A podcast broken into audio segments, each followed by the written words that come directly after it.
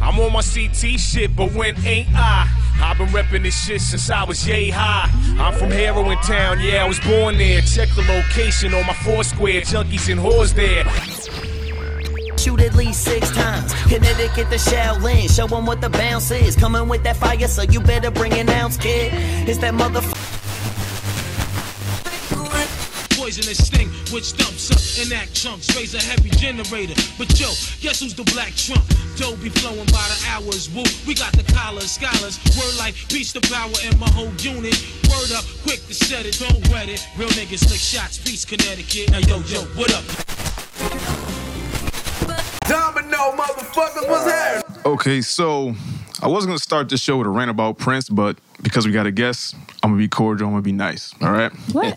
oh, what do you mean a rant? It's pay respect. Nah, How nah, much- nah. It's it's the saddest day of my fucking life show. Oh, okay. Oh. All right. So if you can hear my voice, this is the Domino Effect podcast. I go by the name of Domino. And as usual, my partners at crime, we got the excellent brother X1 in the building. Yeah, yeah. When you say my name, put some respect on it. Whoa, I want you to put it out. Put some respect on it. Listen, when you say my name, put some respect on it. Uh, I ain't playing with y'all. Put some respect on it. And I ain't gonna say it. And I ain't gonna say it no more. Uh, we got the queen of Kama Sutra. We got Nikki Nicole in the building. It's Miss Exquisite if you're nasty. And um, the guest we got today is a good one, I must say, right? This guy has interviewed the likes of Adam Richman from uh, Man vs. Food, Jerry Springer, Stephen Wilkos. Uh, if you watch wrestling, wrestling legends like Bob Backlund, Trish Stratus, who I've had many a wet dream about. Oh gosh. Um, list goes on and on, right? Uh, he's been on various news outlets throughout Connecticut. Um, Connecticut Magazine named him uh, one of the top 40 people under 40 nice. in Connecticut. And we have him on our show. Nice. So I'm appreciative of that. Yes, yes. Yes, we are. So Thank you for from- being here. Oh, my from the pleasure. Welcome to Connecticut podcast, Ken Tuccio. What is going on? What's going on, man? Welcome to the show. I'm happy to be here. Nice, I'm happy to be here. As, as a guy who watched wrestling in high school, the coolest thing is that I have Trish Stratus' cell phone number in my phone now, which is like that's the that's the coolest thing in the world. Like Yeah. if 16 year old Ken knew that was going to happen at 33, Now, completely different world. If I knew she wasn't married, I'd have probably asked you for that phone number. have you have you seen her husband? no. Her husband. If you saw Trish Stratus' husband, you would wonder how in the world he got Trish. Is he like a scrawny Bill Gates looking guy or He something? looks like an every guy, everyday guy who like works in an office. That gives- Bullshit. So, that gives uh, Wow. you guys. I know I got a chance. so how's everybody weekend? How how you doing, X? I'm good, man. You know, just uh spending time with the kids today, you know, Word. preparing for this interview. How about you, Nikki? Same thing, going on in basically. your I, I life? had a family day. I was up in um, New Haven. I forgot ca- the the place already. The um, park up there where the mountains are. I don't know what you're talking about. did a round at um I did a round at uh IKEA, bought a plant, zen my room up a little That's bit. all you bought was a plant. A woman went to a store and just bought one thing. Yeah, because I have other ideals. So I was being a little mommy. Being frugal, with this. Yeah. Yeah, yeah, yeah, yeah, yeah. So yeah, all good things. All good things. All right, that's what's up. Now, in case you listen on SoundCloud, we are on iTunes as well. So hit that subscribe button, uh, rate, review, comment, all that good stuff. Um, if you listen on iTunes, we are on SoundCloud. So you can uh, follow, uh, leave a comment, you know, asking you shall receive. I said last episode that people should leave comments, and people left comments this time. So, you know, I appreciate y'all for leaving comments. Yeah, yeah. Um, y'all might see a new logo, so shout out to the homie Justin Richburg for doing a new logo for us. Nice. Um, listeners, I don't know how hard y'all don't know how hard it is to get three people to agree on something. Nope. Nikki want to be a diva. It was not even about being diva. Nah, it was Don't- about don't being go diva. there. I, She I don't said, like yo. my toes. I don't, said, I don't yo, like make this. sure he get my ankle bracelet. Yeah, man, make sure you get all this bullshit right. like, Nikki, if you don't sit your ass down somewhere, talk about. But about you asked. You asked if if any you know Nikki, the shadow on your ankle. Asking Ain't if- nobody looking at your ankle with no logo. asking ye shall receive, right? So Yo. you ask, I receive. You know, thank you, Justin, for being the true artist For and accommodating the diva. accommodating. It's all right, though. Miss Exquisite because I'm pretty sure he nasty on the low. Oh man. Oh man, shout out to everybody that listens on a weekly basis. Um, Nikki tried to call me a bitch last week. It's all right though. What? No, I appreciate how? that. That whole maple syrup comment. She tried. She tried. She, she tried oh to play yeah, me. yeah, I remember she tried that. to play me. It's all I right remember though. Yeah. That's all right. It's all good though. You close, you close the door on my face. yeah. You know what? That might have been karma. no, you know the I'm karma. That was rude. That might have been All karma. I didn't even right do that there. intentionally. now, um, me and X met Ken at Blind Rhino in Norwalk. It's a bar in Norwalk during the Super Bowl. Yes. Now, Ken, you you hosted a, an event on Saturday at the Blind Rhino. Yeah, last oh yeah Saturday. Saturday. Yeah, Saturday. So Now- uh, yeah, Connecticut Blind Beer Awards How'd that go? It was crazy. That event sold out in a week. We announced it two months ago. It sold out in a week. Wow. Sold out in a week. We had to release more tickets, and then it sold out. Those tickets sold out in like 48 hours. oh What wow. exactly is that? So I'm not the Connecticut beer scene. Like my show is very much embedded in like the Connecticut beer community. We have a lot of brewers on. We have a lot of uh, breweries on. I see your two roads uh, shirt. I'm rocking the two road representing- shirt right now. Like I said, I said before we started recording, the top of the clean pile today. That's the reason I'm wearing that. Um, but yeah, no, I mean, so we do a lot of brewery related stuff. So I like doing a lot of live events related to beer. In hmm. the beer community, there's a lot of hype. Like there are certain breweries and certain beers that people go crazy over because of who brewed them and, you know, the name of the beer. And a lot of people I believed and a lot of other people, you know, within the community believed they were going after they were promoting the beers and cheering on the beers because of the label not really the actual liquid themselves mm-hmm. so i wanted to eliminate that so the entire idea behind the event was we're going to invite 12 breweries who were going to bring their best ipa and they were going to pour them completely blind Nice. Mm. meaning you just you literally we gave people a black cup you couldn't look at the beer you know and you just sampled 12 beers totally blind and then you voted for your first and second favorite Had to be a lot of What? drunk people there. it was there were a lot of there had to be a lot. I, Of I was the drunk guy after the event. Yeah. But that's one of the downsides about hosting those things. You can't get Yeah. drunk during the event. Otherwise, I'm on stage slurring when I'm trying to announce winners. but but yeah, so we uh, poured 12 beers, totally blind. We didn't reveal the breweries ahead of time. Like no one knew who was going to be there. So people came out Mm-hmm. and they tried all the beers. They voted for what they liked best, and we crowned a People's Choice winner, which was Back East Brewing in Mm. Okay. Bloomfield, Connecticut. And then we crowned an experts choice winner. We had an experts choice panel, like experts in the beer community. Uh, they voted, and they chose New England Brewing Company's Sea Hag. And we had was it was it was it just the brewery that was crowned, or was it a certain type of beer? Well, it's a certain type of beer. So Okay. uh, Back East Brewing. So they what we did is we had each brewery submit whatever kind of IPA they wanted. We didn't Right. handcuff them at all. We're like, Okay. whatever you want to represent your company, and uh, you know. Sea Hag was what New England Brewing chose. The one that won the People's Choice Award, which was kind of like our main event, Right. was Back East Brewing. They had a beer called Ricatora, which is really it was an awesome beer. Like I had never had it before, and then as soon as they won, Right. when I jumped off and I went behind the bar, I'm like, I gotta pour myself one of these. And it was it was a really good beer. Um, but it was a crazy event. I mean, we had between 200, 200 and 250 people there. Yeah, you- Packed the Rhino. We had a bigger crowd than Sono Bowl. Like you were at Sono Bowl. Yeah. if I went man. into beer like that, that sounds like something I would definitely get into because it's like you, you catch yourself off guard and you enjoy yourself at the same time. You know what was so fun is you saw all these people like walking around. We gave them like notepads so they can walk around and like make notes on each beer. They're mm-hmm. talking to one another. They're That's like making notes about like, oh, I like this, I like that. And the thing that was awesome is only two people knew all the breweries. It was myself and Casey Dome, who's the owner of the Blind Rhino. Mm-hmm. We were the only two that knew the breweries. So like even the bartenders who were pouring had no idea what No they were idea. pouring. Wow. And I'm going up to people during the show and I'm like, you know, what do you think? And they're naming breweries that I'm like, wow, they're not even close. Like, it's not there. awesome. But then what was awesome is like we, I went on stage afterwards, like mm-hmm. you know, after we closed the voting, I go on stage and we introduce these brewers as if they were like massive celebrities. Yeah, yeah. And they're coming up on the stage, like the same stage we did Sono Bowl on, mm. and they're getting cheered, oh, and people are going crazy That's for them. that blind appreciation. It was like you didn't know who you were drinking, you didn't know who was here, and then all of a sudden, like this is the hardcore beer community. They see like a brewer, like they see a brewer that they recognize, like Peter from Aspetuck Brew Lab. Uh, Aspetuck is in Bridgeport, Yeah. and uh, yeah, Aspetuck Brew Lab. He, he came on stage and people didn't know he was there, and he had a lot of friends in the audience who Yeah. didn't know he was there. He hopped on the stage and got like this ridiculous ovation. Nice. And it's like really, really cool. It was a fun event. So we're doing a second one on July 23rd at the We Rhino. gotta make it to that. Yeah, we got to make it to that Already one. you started make it. selling tickets for that? Yeah, it's at welcomect.com. This is how crazy this was. This is how crazy this beer community is. I went on stage yesterday at two o'clock and said, Hey, Tickets are available right now, July 23rd. The last event sold out in a week. You should buy tickets. Go to welcomect.com.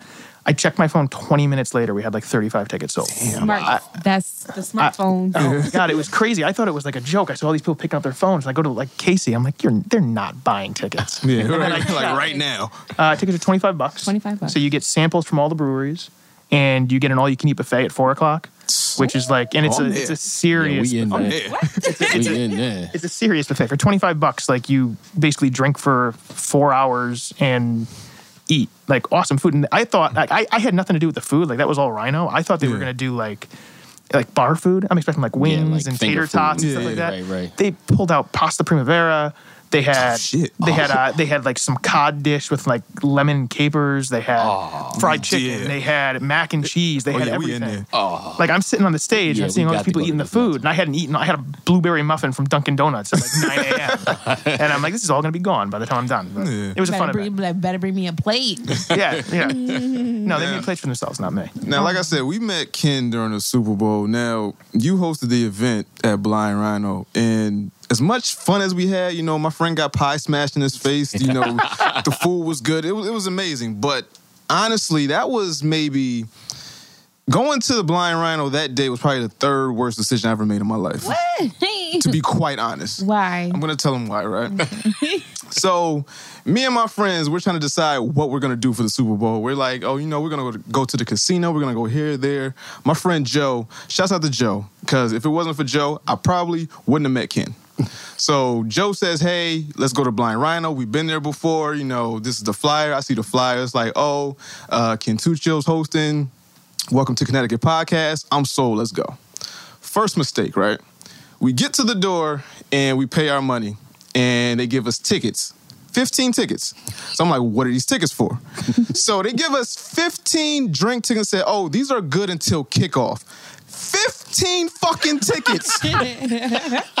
So in my head, I'm like, okay, challenge accepted. Cool. All right, so there's a we're, this is about seven, eight of us, right? What's seven times fifteen? That's like a hundred and five hundred something, hundred something, right?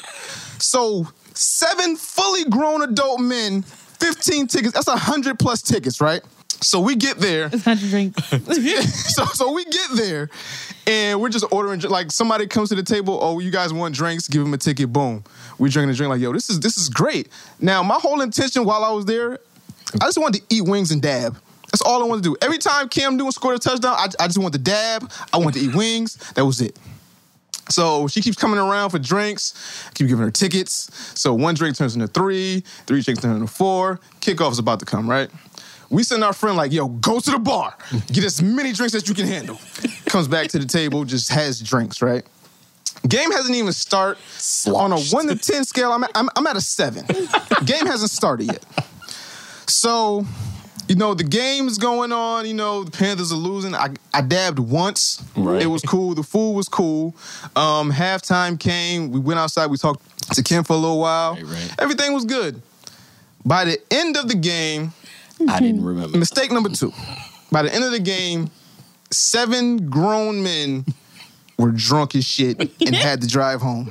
Definitely. So We do not condone. we, we, we do Drinking not and condone drinking and driving on this podcast, but we had to get home.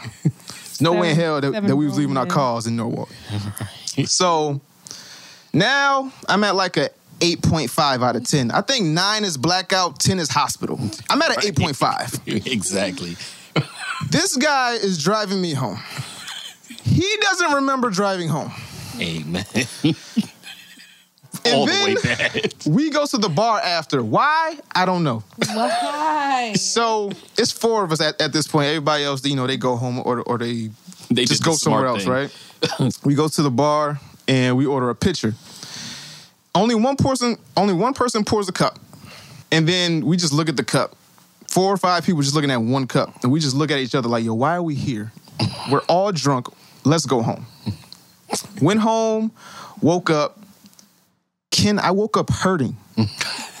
it hurt to wake up. It should life shouldn't be like that. All I did was put a cup to mouth. That was it. I did no calisthenics. I did nothing. How many drinks did you have? I couldn't You don't count. know. Th- Yo, I don't know. That's the thing. I was late for work. No, I woke up late. I was late for work. When I got to work, I didn't do shit.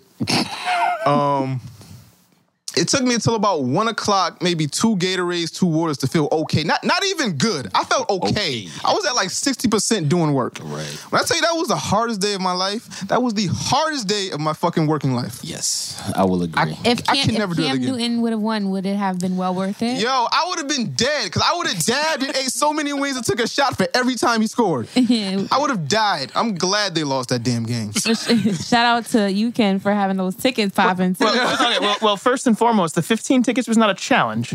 Oh no, That was- that I was- took it as a personal challenge. Like, you trying We- to call I me think we. I think we all took it as a personal challenge. 15 tickets was not a challenge. Secondly, I'm going to download you Uber. yeah, please. So Right, yeah. listen, I, I live five seconds from Sono. I Yeah, Uber five seconds. everywhere. To Bridgeport, I, like I, cl- he was driving. I opened my eyes every now and then to see if he was still like, if I was still like alive, if everything is real, if I could touch stuff. And when I talked to him, we we were in a group chat the next day, right? And when I talked to everybody, this guy said, "Yo, I fell asleep at least three times." I was No, no, no, no. I didn't say that. yo. I said that. Courtney, Yo. either you or Courtney said that. No. Courtney was in the front seat and said he saw your eyes closed and you said, "Yo, I yeah, fell yeah. asleep a couple of times." How the fuck you in charge of somebody's life and fall asleep three, four times? on, man. Don't put this off on me. yeah, I'm, seven No. I'm, I'm going to say this. You guys, because I remember when I talked to you at halftime, Yeah, Right. you guys have to be then like the sneaky drunks. Meaning, like you know how like Yeah. like my, my friends always tell me like Yeah. they can never. They, I maybe have maybe one or two times where I'm like sloppy in public. Yeah. Right. Like most of the time, I'm a drunk that can have a conversation with you, mm. and Right. I seem I'm in control of myself. Yeah. You have to be the same way as me because number one, I Right. know the guys at Rhino. If you were sloppy, there is no, Yeah, no- no way, way in they're hell serving that you. we were staying so you had to be there. Like you know, they. I've seen them kick people out who weren't even close to sloppy just because they look dangerous Yeah. Right. like they looked like they were going to be getting sloppy. Mm. So like you got to be like me, where it's like, you know, like, you, you at walk around and everyone's like, oh, functional this guy's been drinking water all night. yeah. At halftime, because I remember the conversation. Hey, I remember the Yeah, conversation and remember all that. everything, but it was towards the end. Yeah, it was it was That it was, it was- all downhill from there. It was like it wasn't It was the landslide. It wasn't You anything still have to be, you still have to be like the James Bond of drunks then, because yeah, because I because yeah, trust me, they would have kicked you out. I mean, speaking for me, I like I know how to control myself Right. when I'm We drunk. definitely I'm, I'm wasn't not. A, I'm not a sloppy Yeah. drunk. Like no. Yeah, they would have. I'm not They would have. kicked. I know for a fact they would have kicked you out and they would have stopped pouring if they saw you. Slap. Yeah. We, you have to imagine like. So number one, the reason that we did the tickets is because you know we wanted to keep track of you know for future purposes. We wanted to keep track of how many drinks we're doing because Yeah. we're doing another Sono Bowl. So we want to make sure that like we want to we want to kind of get a gauge for business purposes. Yeah. but Right. you know, like I've seen them, like they are so good at hmm. Rhino, and it's such an awesome place. They are so good. We had a big meeting beforehand with like hmm. the bartenders and everything. Like, keep an eye on people, don't overserve people, make sure, and like, you know, I they're so good at making sure that in the event Right. you're, you know, in the event you're drinking too much, they cut, They you, cut off, you off, and they do it all the time. Like Right. they, they'll cut you off and say, "Nope, you're done." Right. You know, here's a water, sit for a little bit, Yeah. or do whatever it is. So I mean, that's why you got to be like James Bond because I know for a fact those guys behind the bar would have been like, no, no, no, no, no, no, you're good. No, Uh, give me, my- give me those I think tickets. I think we all upheld ourselves. Yeah. But it, you know, it's that end of the night that hits you like you're like, oh shit. I'm and then really it was the fact right that now. it was all of my friends because we don't all of us don't get to hang out that often it's, it's probably like maybe three four times a year that's all of us so it was like an occasion where it was like oh everybody's out we're getting fucked up so but it was like it was sunday so nobody took into consideration like we have families like we have to work in the morning Yeah, exactly. so well, here's, here's, do you have any idea how scared shitless I was for Sono Bowl? Like, Really? I- oh, absolutely. Okay, no, do you remember how much you paid for Sono Bowl? was it 15 20 dollars Fifteen dollars. yeah Right. Okay. yeah On Super Bowl Sunday. yeah yeah yeah You know, I'm sitting there and like myself and the Rhino, we tried to prepare for everything. Like you remember the amount of security we had in that Yeah, place. yeah. Like we, eh, you know, any any big guy with muscles, we're like, hey, put on a shirt and kick out drunk people. hey come on like you know yeah. but it's like you know we were i was scared shitless because i'm like you know with me being on a microphone the one on the stage i'm like i gotta keep an eye out for like especially me bringing people up to participate i'm like I- you know i gotta make sure we don't have any like yahoos that are coming in here and Right. just acting like idiots the entire right. time i was convinced that we were gonna have one issue Mm. like at least one issue of someone doing something stupid trying to fight somebody Yeah, or yeah. Right. like you know hitting on a bartender or hitting on a waitress we had none we had Yeah. the best crowd like we did not have any problems at all. That's because Like, Cam Newton. Oh wow. it was it was it was freaking awesome. And then next year, like the good thing is now we looked at it and we Mm. realized like what can we do next year to make it better, to you know to make it better, keep the value there, but like organize this thing because we put that together in two months. That was like Oh, a wow. really quick turnaround on that event. Like we put it together right before Christmas, and then I think Super Bowl was February. So It was definitely a I great. think I think Sleep told us like two weeks before because nobody had made a decision. We was like, "Yo, where are oh we yeah, gonna because go?" we were supposed to go to um, We were supposed to go to like Foxwoods, or something. crazy. Yeah, we were supposed to go which something would have been horrible. Yeah, I'm not. would've been disastrous. Yo, us driving that far, than driving back. would have been. Oh, we'd have been dead. It'd have been no podcast, no nothing. well, then again, I'm pretty sure you was you weren't gonna have 15 tickets to drink. At No, no, yeah, probably true. not. Because if, if it was, we had to actually spend money. Then no, probably not. And Cam Newton didn't. win. yeah, and Cam Newton didn't win, so I, yo, I just wanted to dab and eat wings, eat wings and dab. That's all I wanted to do. Word. All right, so um, now let's get to the topic. Let's let's get to the segment. This can't be life, right? So a lot of stuff happened this week or last week, whatever. So Harriet Tubman, right? She is supposed to be the new face on the twenty dollar bill. Now, I know X got an opinion on this, where it's like it, it got to be a conspiracy. It got to be something going on with the government. Something. Well, I think. Well, who was on the twenty before? Andrew Jackson. Andrew Jackson supposedly owned a bunch of slaves. slave owner, yeah. So they wanted to kind of take him off. I'm with it. I mean, I I, I don't. But I didn't. I heard that he, they're not taking him off. They're putting him on the back and her on the front, or vice versa, or something like that. I, didn't think they're removing him completely. Yeah, Oh, I think they're okay. I removing think he's him gone totally. completely. Yeah. I would hope so. Like that. Why? Why would you put her in the front and him on the back? That's yeah, what I was that, saying. that would be weird. Okay. But I mean, yeah, I, I didn't have any. You know, I thought it was a cool uh, gesture. You know what I'm saying? I mean, hey, Yeah, you black people need something. I think I, don't- think it's a bunch of bullshit. To be honest. Like I, th- I think these bills are going to be in circulation for a little while. Well, some first group off, is going to make a ruckus. they're not even going to go into circulation until, Until, like, 20,000, uh, 2030. Um, Yeah, No, it's 2020. Is it? 2020. Yeah, Okay, four years yeah, ago. I heard. I heard 2030. I'll be in the Government strip doesn't club announce anything. 15 the year years Kanye. West will run for president. Yo, oh, oh, Lord. oh my god. now, Throw them Tubmans in here. but I will say this about the whole thing: the power of the dollar is not what it used to be, so the value isn't that great anyway. So now Yeah. they're kind of just throwing anybody on there. exactly. Harriet Tub on the dub. Um, like I said, I, think it's a bunch of bullshit. I think these bills are going to be in circulation for minimal, maybe like a year, and then some group is going to make a, a fuss, and then they're just going to change it back. Like this is something to just like to. This is putting band aid on like a bullet wound. Like this is something just to get us by, just to shut us up, type of thing. Like I don't think it's going to last very long. I don't, think- know. I, I don't think they would go through the great lengths of redesigning the dollar and d- doing all of this. I mean, the, down. the- just It to don't shut it take that So- long to make the plate to Yeah, actually but then you make got to the think bill. about the counterfeit measures that they Yeah. got to do and all of And this. then, it, and then it, they don't know what picture they're going to use, and this, that, and the But that's what I'm saying. That adds to the point that it's gonna. It's, it's an involved process. Hey, I mean, I, listen. Any twenty that you get with Harriet Tubman's face, if you don't want it, you can pass it to me, brother. That's word, word, word. Now, what do you think about this, Ken? Do you think it's a ploy, or do you think it's just something that they're actually that I that- think- that they want to implement?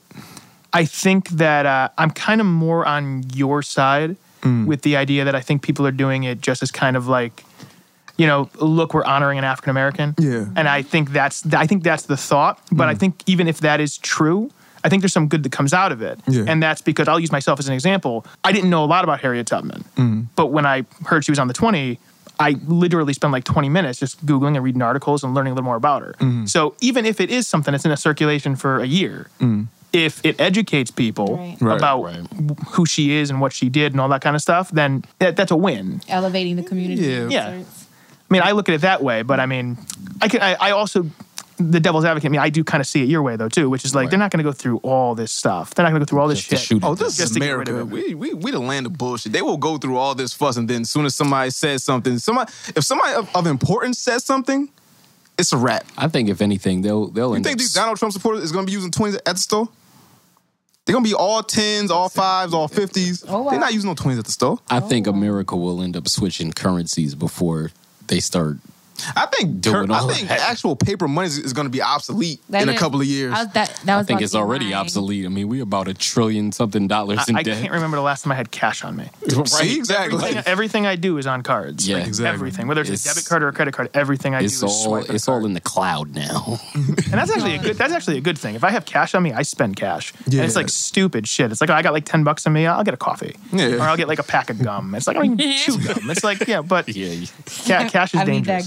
that gum. How you feel about it, Nikki? Um, I'm I'm I'm by I'm and I'm unbiased because I'm not much into the whole slavery and I'm dwelling on the past in a way where it's uh, debilitating us further. Um, okay, they're putting her on there. Change is good. Who cares? We did say that you know the the value of the dollar is going down.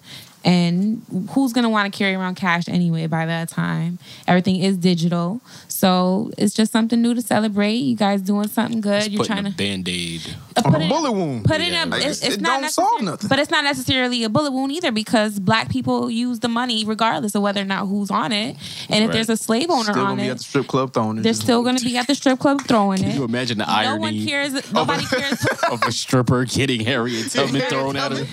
Oh, See, and- but man. She gonna have that look on her face like you know you ain't supposed to be doing this. it's one of those. It's one of those things where you damned if you do, damned if you don't, because no one's complaining about those that are on it already and they're still using the money. I'm pretty sure if and when the face changes, they're still going to use it if they have it in their pocket. So Right. it's not that big of a deal to me. It's just something new to talk about right. and get mad about, have a comment about. yeah, I guess. How would you have felt if they put a white woman on it? Would you Would you have said, "I wish it was an African American"? Nah, I w- I wouldn't have cared either way. It's just the fact that it's been so much racial racial tension within the past two three years that I feel like this is something that they're just giving us like here. Two, three just- years. Uh. I mean, just like with the police shootings and Right. whatever else. I feel That like this With, is like without the Black Lives Matter movement, Without- that- Harriet Tubman's not on the twenty. I, I don't I don't believe that. I, I don't I don't think she's on the twenty without all the yeah, without all this is getting. backlash and stuff. I don't think that it happens because if why Harriet Tubman? Like why? Like we got Barack, we got any other African American figure. So are these facts? Like who has reported this? Like What? that, That- they're going to change the face. yeah, I mean, I saw it on much. CNN. Yes. that's, Oh, that, that's okay. good enough for me. I think it was the Treasury Department, but I agree. It was I thought it was Treasury, yeah, that's okay. I thought it was an Yeah, interesting. I thought it was an interesting choice, though, and I think they kind of went both ways. They tried to, they tried to appease the African American community by making it an African American And the feminist- woman, but the feminist movement by making it a woman. Because I mean, once again, my knowledge on Black history is not definitely probably not as solid as yours. Yeah. Um, but I, I would have thought like a guy like Martin Luther King Right? Exactly. been a better choice because everyone knows who that is. I want is. Malcolm True. X on my money. I want to give it to somebody They are and be like, definitely here. not putting Malcolm X on this. the one here. It's very true. It is odd, you know. I thought it was an interesting choice. Like when I saw, like I saw it, like I found out about it because Harriet Tubman was trending on Yeah, Twitter. on Twitter, yeah. And I'm like, Like, I'm like, what happened? I said, I'm, I'm quitting. Did If she Harriet Tubman back? just signed up for Twitter, and that's like what's going on. you know, Verified account. yeah, Harriet Tubman. exactly.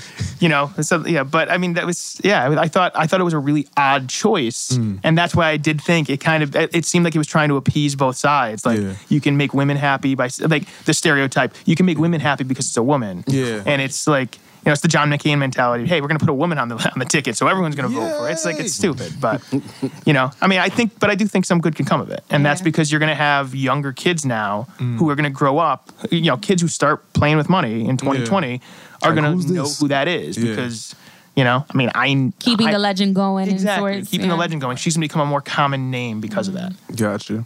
I'm with it. All right, now a sensitive topic, right?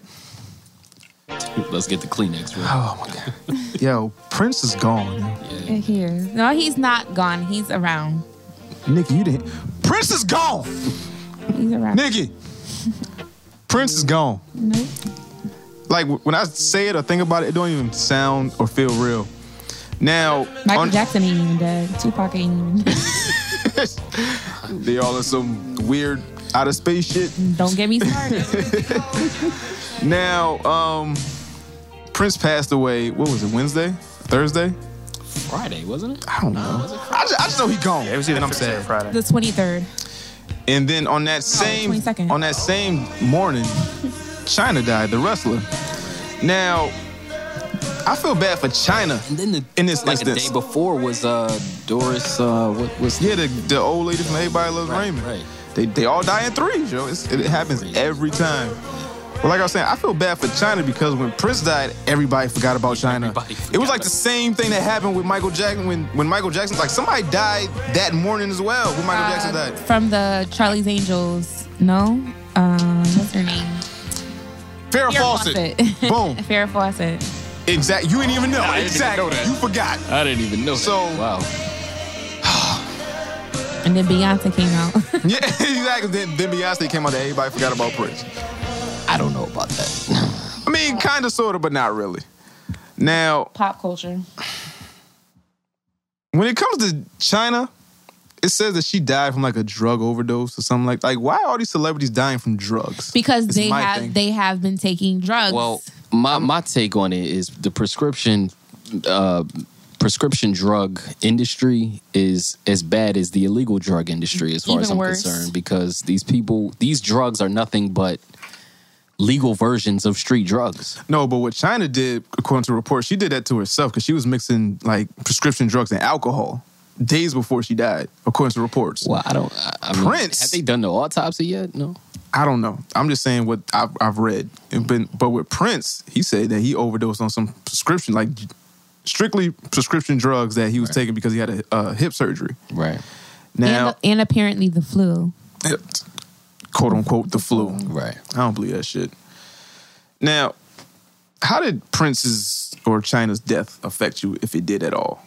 Anybody? Well, I mean, Chyna was a big part of. I, I- I mean, you know, I did grow up watching wrestling, so that was. It's always kind of like shocking and surprising when one of your childhood, you know, people that you watched pass away. But I think when Prince, Yo. came, you know what I mean? It was like, You know- oh my You know god! how bad it was, yo. like, my child's mother called me, and we we we ain't even on speaking terms. Oh man, She called me and said, "Yo, Prince died. I ain't know who else to call." and, and we just sat on the phone and just and like she Facetime me. We were just sitting on the phone in silence. Just you know, Prince is gone. We just sat there. Just it's crazy. I was like Prince Charming, like Prince Prince Prince William, like Prince who, like Prince, like like darling Nikki Prince. I was like, nah. And I, I hit you up because I Yeah. remember we just was talking about Prince. We just was and talking then we about was Prince. going to use the, the Purple Rain uh, font for the for the for the new logo, exactly. It's crazy. Purple rain. Chill out, yo. now, Ken, do you listen to Prince? Have you listened to Prince? I'm not a Prince fan. not a Prince. I'm really fan. not. You know, my, my favorite Prince my favorite Prince song is the most random one. It's the most beautiful girl in the world. Mm. Right. That is, it's the most obscure Prince song for someone to have as their favorite, especially with like all the stuff he's done. Yeah. But like, yeah, I was never like a big fan of his music. I wasn't so like I was more I was more crushed like when Bowie died. Mm. Dave. Oh, yeah, yeah. because yo. Bowie, I was a I'm a big a big Bowie. fan. 2016 has to passed this year chill too, with killing the idols. They killed mm-hmm. Vanity. They, They- killed Prince. They killed David Stay Bowie. away from They- they. we gotta stay away from they. we gotta yo the meme, the bubble wrap Stevie Wonder because that's all we got left. Yeah, that's that's really if all we Stevie go, We still have Chaka. I'm losing. Nah. We still have um we still have Chaka. Yeah, but- we still have Patti LaBelle. Well, we still yeah, have true. um we lost the Godfather, the Prince, the Princess, the the Queen, and the King. Mm. They all gone. but you have to think about it also it's a matter of perception. I'm not debunking or like downplaying his death or anything because Prince was a, a What, legend. you got a conspiracy theory?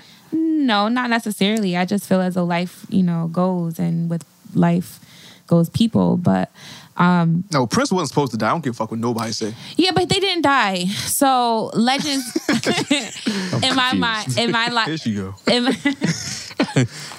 um, in my perspective, legends don't die to be mourned; they pass on to be reborn. Meaning that, regardless of whether or not they're physically not here anymore, they have influenced and will continue to influence a lot of people to create. And through the creation of other people's art, they're going to live through that. Um, we didn't, we weren't buddy buddy happy family with these people who have passed, but we do still feel the vibe that they. Oh man, when Michael Jackson died, I cried. I ain't. I cried lie. too. I ain't even. Gonna Nah, yo, when Prince died, I sat down like I tried like like thug tear. Like it was it was coming out, but I, I made it go back in. like I, I sat there, I was like, is Prince really gone? It's enough to make a grown man cry. But not this man. Get back in there, Tia. yeah, I'm in I was like, denial. nah. Until TMZ or CNN confirm it, I'm not believing it. Yeah, I'm here's in what I- denial. what- Here's what I hate though: is whenever someone like that dies, all of a sudden on like Facebook and Twitter, Mm. Like everybody's everyone's the biggest Prince fan. Yeah, Like I remember Oh when my Michael God. Jackson died. Yeah. Like every all of a sudden everyone's like, "Oh my god, I love Michael Jackson music." I'm like, dude, I've known you for like 20 years. like you have never. Won- I- I've sat in your car for like eight hour car rides. You've never played a Michael Jackson song. so when Michael Jackson died, because you mentioned that when Michael Yeah. Jackson died. Uh, I was living in Orange, Connecticut, and uh, my my roommates and I decided that day. I think it was like a Thursday. Yeah. So that day we decided to go to the bar that night, and the DJ that night was playing nothing but Michael Jackson music Yo. Okay. Saint playing nothing but Michael Jackson music. So we got to the bar around like I don't know, maybe 10 Mm-hmm. So I think I think closing time was like one. It gets to be like twelve thirty, and this guy's been playing Michael Jackson music all night, but Mm-hmm. he did not play Thriller yet. no. And like he's playing like obscure Michael Jackson, Jackson, like, songs. like like like the B sides. yeah, right. yeah, like, like stuff like stuff like that Dirty you're. Diana. And Yeah, shit. it's like stuff Michael Jackson recording in his bedroom. That no and like I go up to the DJ afterwards and I go, I go, hey, you've been playing Michael Jackson stuff all night. Mm. You haven't played Thriller. And he's like, oh my god, I forgot about that one. How? And I, you forget I- about I, I was a, I was a little drunk, and I go to him I'm like, how in the hell do you get a job as a DJ? like, have you never seen Thirteen Going on Thirty, or like, you know, like I mean, give me a freaking break. Like, you, I, he I, he was like, oh, I never thought about that. And then he played like Thriller. I think they closed the night with Thriller. fuck and by that time, no one wants to do the Thriller. dance. no, but you nobody get like so you get some like dr- fun drunk people at like nine thirty or ten Yeah. o'clock. You're gonna have people in the middle of the bar throwing their hands up side to side and acting all stupid. But it was like, but everyone became the biggest fan, and I saw it when Prince died too. Like Yeah. my Facebook feed, everyone, people who probably cannot name six Prince songs, were like, you know. We're, we're putting up music videos of like When Oh Doves Cry. And, you know, what was the Cadillac song he had? He had a Cadillac song. Was it Cadillac or Corvette? Corvette, yeah. Little, what was it? Little Red Corvette? Yeah, Little Red Corvette. Little Red Corvette. But like everyone's posting that stuff. It just, I hate those kind of people. It drives It's train riders. That's Yeah. what that's what it is. But then they and then that passes, and then you actually get to see who really did or is are paying attention to the past, and you're like paying. But even on the other side of that, like I hate the people who are like, "Oh, I've been playing Prince since I was two. like, you like the people who like overly act like, yeah, over oh, like, like, oh my I'm god, like that was my idol. Like yeah, like oh man, I'm I'm suffering so badly. Like yo, but uh, we it was get one of We those things all- where you know. like you remember where you were when Right. such and such died. Because I remember when Michael Jackson died, I had just got home from work, took a nap, woke up. I. Everybody's outside playing music, playing. I'm like. Why is everybody playing Michael Jackson? Like I like I go on my street, everybody's playing Michael Jackson. I go like two streets over to the store, everybody's playing Michael Jackson. I get home like, what the fuck happened? To, what the fuck's going on? Turn to MTV, nothing but Michael. Like they playing like Earth Song, they're playing Dirty Diana, all this shit. I'm like, what the fuck happened to Mike? Then I turn to BET of all channels. And, and 106 & Park, they talking about Michael Jackson died. I'm, Yeah, I remember I What? was I was heading to the beach with my family and a couple of friends. And uh, they were playing nothing but Michael Jackson the whole time. So we like, okay, well, maybe it's his birthday or something. Who knows? yeah, exactly. And and so we get there, and I remember like they announced he passed away, and I, it like the mood of Mm. Yeah, the that whole like group was like, yo, damn, how we supposed literally to drink felt and like party the world now? stopped because sleep, me, and Iffy, we just had a reason to drink now. We, we had a reason to drink and listen to Michael Jackson. Yep. And we was just chilling, watching videos, just like Michael Jackson's really gone. Yeah, Like who who do we have? Like at that point, we had Whitney, we had Prince, we had Right. we, we had everybody. But now it's like the older we get, everybody like nobody dies of old age anymore. Right. Which is my qualm with shit. When Michael Jackson died, that funeral was like a president died. Exactly. Like I Oh was my working an God, office that was a job and I was leader that streaming that online. Listen, he was when they- a world leader. It was his- crazy. when his kids went up there. Oh boy, lost it? I turned the channel. I was like, no, no, no. I think that I think that has a lot to do with um, their their lifestyles as well because a lot of these artists they grew up um, around a lot of influences in regards if we want to acknowledge it or not they did surround themselves with a lot of drugs and you can only imagine what uh, the, the the things that they took into their bodies and time does not There's no such thing as a free lunch. Exactly. I can't. I can't live in this world where Prince and Michael don't exist. I don't. I, they exist still. I don't know this. It's No, they just- don't. They're not here anymore. all right but I I've never been you- to a Prince concert. I feel. I can't even think of the word. Like was I- that on your bucket list yes. all right well I you wanted can- to go. I saw. you can watch in one. Vegas. I saw a, a, a imitation Prince. That was it. I want to see real Prince, but now I can't see it, and I'm fucking sad. Hey man, we might get a hologram or something. Yeah. Fucking hologram, man. I want I want real Prince. I want I want real Prince purple with the perm, all that shit. You know what I hear found creepy and not so creepy at the same time? Like that day, I dressed in purple. Like I had purple accents, everything. Like I Nikki had- killed Prince. I, no, oh, I- don't Oh, God, say why- that. why would you do don't say that. Don't put that out there. She got a purple scarf on right now. She killed Prince. I did not, and I was, I was, I, I was feeling the purple vibe. Like I definitely was like, this is a purple day, and I said that to myself when I looked at myself. I had the purple, purple earrings, day. Purple day. Purple What is day. a purple day? Yo. Obviously, the day Prince dies, is a purple day.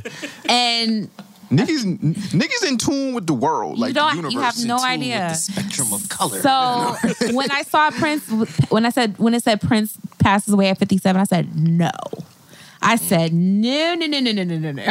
right, yeah. I'm still trying to get over the fact that you put that much thought into your wardrobe. You're like, But oh, it's a purple day today. Yeah. No, no, no. I didn't say I'm wear purple all you know Oh, okay. down. It was just more so like the accents. When I looked at I myself, I, was gotcha. like, look at all this purple. But you know, that's what, it'd be like that sometimes. Oh, my it definitely God. does. Someone like Prince, like you mentioned, like the purple, the purple suit and like the perm hair. I always wonder, like, what would what would he be doing if he wasn't a musician? Like, I can't picture like, what's he gonna be working an office job? no, I- like, he's he an can't really- entertainer. He can't Yeah, be like no, a motivational speaker or nothing like that. He can't be anything but. Prince. Yo, I didn't know Prince's real name was Prince. I didn't Prince, either, uh, actually. Prince uh, Rogers Nelson. Prince Rogers I thought Nelson. he was. I thought that was a stage name. Me too. I did too. Yeah, Prince is, Prince has got to be. learned A, he changed his name to a fucking symbol, and people called him the symbol, I still can't pronounce the symbol. It's Prince. the goat, Prince. I mean, I thought it was a specific name for it. Nah, it was like a, the, I thought he was just the artist formerly known as Prince. Like he went nameless. I think it was like a contract dispute. yeah, yeah, He left That's his what it label, was, and the label said, "No, we own the name we Prince." own it. I'm like, but Right. that's my name. That's my real name. my right, real right, name, right, right, right, right, right, right, right, right. Rest in pe- rest in purple, Prince. yeah, rest in peace to Taft Pack, Who? the artist formerly known as Prince. That acting- Taft? Taft Pack, Bye. the artist formerly known as Okay. Prince. Okay. All right. Cap, Taft Cap. There you go. Boom. All right. So, Yo, you put some thought into that one because I was like, huh? What? uh, Birdman. Respect. Put some respect on it. or a of y'all. Tree, Oh, yo. tree, of y'all. Now- I'm gonna say this one time. Ain't gonna say it no more.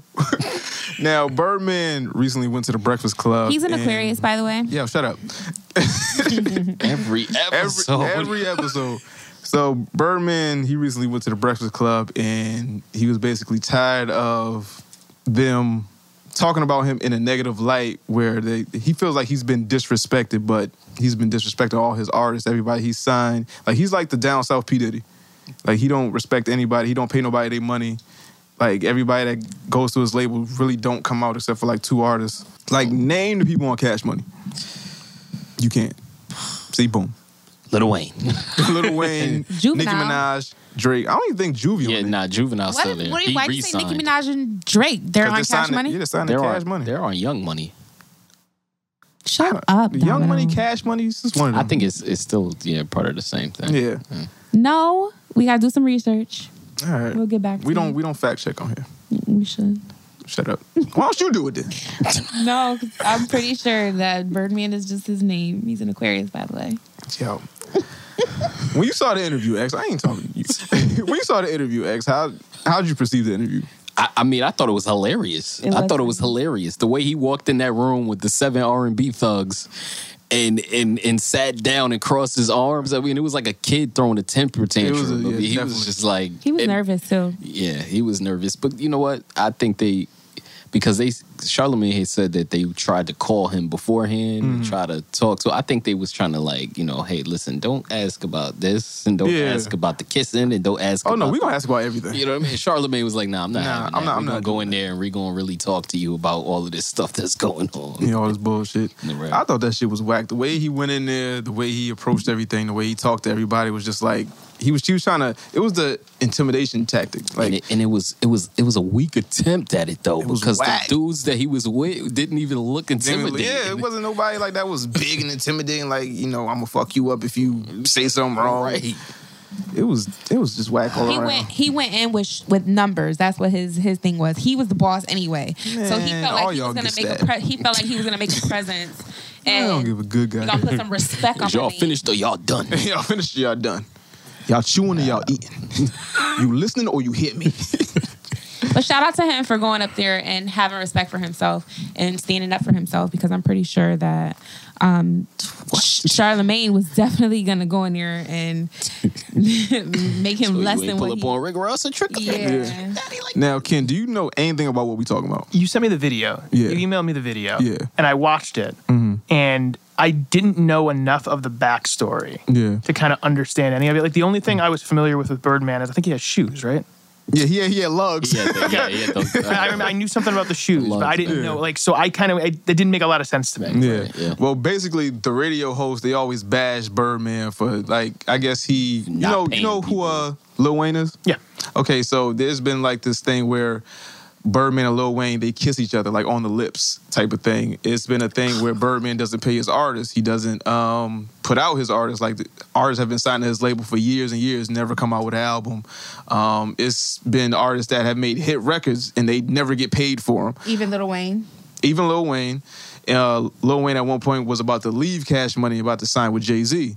So it's a thing where, um, like the radio hosts, they always bash him for being this type of like he he always claims that he's a mogul, but he's not really.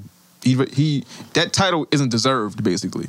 So it's basically like, um, he chooses. He's a, to he's a fake suit. yeah, basically, and he chooses to pay his people in, in opulent gifts instead of paying them their money. yeah. He'll buy him like a car, like a boat, or send him on a trip. But if he won't has that pay kind of reputation, though, why are people still signing with him? Because people want the opportunity to be in the game. They want to be signed to somebody that has a The rep. name.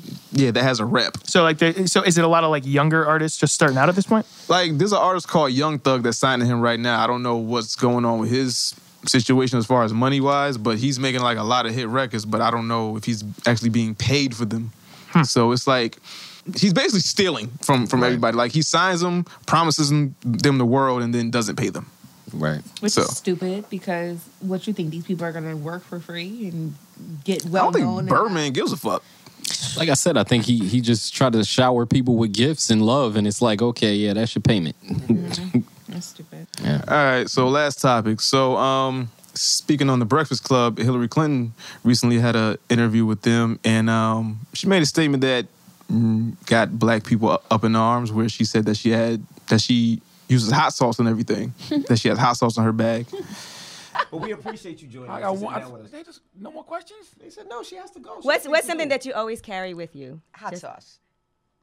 really? You, Yeah, yeah. really? Are you getting information right now? hot sauce. Hot sauce in my bag, swag? Hot sauce. Really? Yes. Now listen, I just want you to know people are going to see this and say, okay, she's pandering to black people. Okay. Is it working? Now, um, X, do you think that Hillary Clinton is pandering to black people with this statement? Because it's, it's been on record that she's been saying this since like 1992, which I get. But to bring it up now, now that Beyonce has said it in 2015 to 2016, is kind of like, what are you really getting at? Listen, I, I think Hillary has been pandering like people since she decided to run for president. I mean, it is what it is. True. You know what I'm saying? I mean, she's got the feminist movement behind her. She's got the former, you know, B- Bill Clinton's uh, backers behind her. Right, right. She's got most of the Democratic Party behind her. She needs that black vote, and so she's gonna She dab. really need the black vote. She's gonna Yeah, dab and she's gonna talk about though? hot sauce and she's gonna talk about fried chicken and collard greens or whatever else she can do to try I mean, to. Bernie Sanders seems to be doing the same thing though. But aren't they all pandering at this point? Well, They're all pandering in a certain way because they want to get votes. Bernie Sanders, though, I'm, I'm a Bernie Sanders supporter. Okay. oh, Bernie too. High five, brothers. Bernie Sanders, at least, has a history Yes. of working with the black community. Yes. And you could go back as far as, what, it's like 30, 40 years ago? yeah, Like when he was in the like civil uh, civil rights. Yeah, he, he has a history of doing that. Right, So uh, with him, I'm sure at this point, his pandering's a little different, meaning that I'm sure his people are getting him set up to do interviews in certain markets Right. where the black community will be able to hear his message. Exactly. And in ways, I kind of think that's, you know, when you're trying to hit a specific demographic with who you're interviewing, Right. that's that's one form of pandering. Right. But at least he has a It's he has a genuine pandering. It's genuine. Of, yeah. Hil- Hillary Clinton to me Hillary Clinton to me always comes across as fake. Yes. Like she oh, comes And across as a oh, robot. man. And I fundamentally Her in those pants. fundamentally I don't understand the only I, I I love Bernie Sanders. Mm. I don't think he's going to get the nomination at this point. And you know Hillary, I do not fundamentally understand how anyone can listen to her and think she's authentic because she's not. Like, there's a show that's on uh, Showtime. It's called The Circus. Mm-hmm. And it's a documentary program. It's a half hour every Sunday night. Right. And they follow the campaign. Mm. Like, they have these three reporters that are on the campaigns for every major candidate. Like, they started off, they were on the campaigns for everybody. Now they're following Kasich, Trump, Cruz, Sanders, and Clinton. Mm. And they're going around. And, like, Bernie Sanders, you, they, they, they catch these people in like candid moments. Bernie Sanders is always like joking around. They show Bernie Sanders playing with his kids, Right. Like, but you could tell the fake ones. And like mm. Hillary Clinton, like you can't. I've never seen a human moment from Hillary Clinton Yeah. that isn't like a human moment that from Hillary that, that isn't calculated. That's the word I'm looking Right. for. That isn't calculated because you want to talk about how she's trying to pander to the black community. Like she was, she did like a whole like a whole segment during the I forget which caucus it was, but she she did an entire like public thing where she had like Trayvon Martin's mom Yeah. and yeah, stuff like that, and it's like that. I mean, to She was me, on the Ellen show doing like the whipping the Nae Nae. Like, Right. yeah, that kind of stuff. Like I, I, I as a white guy, I look at that and I'm like, you're being fake. Mm. like come Right. on. it would Right, anger right. me if I was African American. Yeah. I'd be like, that's It- stop, it's- stop. shit. Yeah, Cut the yeah, shit. exactly. Cut the shit. But at least Bernie Sanders, Bernie Sanders is probably pandering in a certain way, but at least he has he has a resume that shows Right. that before he was trying to run for president, he was working with that community. Right. So I think it's a little more authentic. Yeah. Right. I just don't like her. She doesn't. She doesn't. She have doesn't appeal to me. bag. I, I mean, when it comes to Bernie Sanders, I, I hear all the support and everything he's have a carry saying, bag. but when it comes to, to Bernie Sanders, like where the hell has he been for the last 30 plus years? Like you've seen the pictures of him on the front lines, you know, with Martin Luther King, handcuffed to black women, this, that, and the third, whatever. Where the hell has Bernie Sanders been the past 20 years, 30 years? Like I don't I don't I don't remember seeing Bernie Sanders or hearing about him at the Million Man March or like when Working on his such and such got killed, where Amadou Diallo got killed, or with Al Sharpton. Like where the hell was he this whole time? That's my question. The reason is because he's not a sexy politician, and I don't mean that in a physical way because he's obviously not sexy in a physical way. but I mean that in that he's not. He's never been a loud politician mm-hmm. where even if he was doing things, he would not be looking for press. Like, there's an awesome thing. If you ever have time, go online and look at Bernie Sanders' announcement that he's running for president. Mm-hmm. It was done in front of legitimately like five to 10 people. Like, it was one of those, it was one of those, I'm running for president announcements that everyone's like, oh, that's cute. Yeah, okay, went yeah, under the yeah, thing. yeah, sure, Wonderful. go ahead. and and then it, the fact that it blew up to the point mm. that it's you know we're what we're a couple months away from the election and he's still in the running. You know, and the only thing I I, I like authenticity. Mm. That's what I like. I don't want people who are fake, and I don't like that in any walk of life. Mm. You know, I don't like people who you know act a certain way just because you know they want to get a certain reaction. I don't like that at all. Bernie Sanders, at least to me, I feel when I'm watching Bernie Sanders, I'm seeing the guy who, you know, especially when you watch that like that documentary program might change your opinion on Bernie Sanders. It might. But like especially when you see him on that program, there are legitimately moments where he doesn't know the camera's on him. And the way he's acting is the same way you see him on interviews. So it comes He across as feels like authentic. a- yeah, he just feels more down to earth than than Hillary. Hillary just feels. Yeah, Like she just feels like she just I'm gonna get this vote, and then when I get in office, I'm not gonna do anything I told you I was gonna do. her and Bill Clinton's relationship reminds me of um, House of Cards. Like they That's what it was like, based on. Oh, really? Oh yeah, it was based on the Clintons. Wow. Okay, so that, that that's why it feels like remotely close because it, it's yeah. Um, I, when but I got when I got home today, there was a Hillary Clinton flyer on the door. My daughter goes, "Oh, it's like she's begging." I started laughing because you know she's nine and it's like what?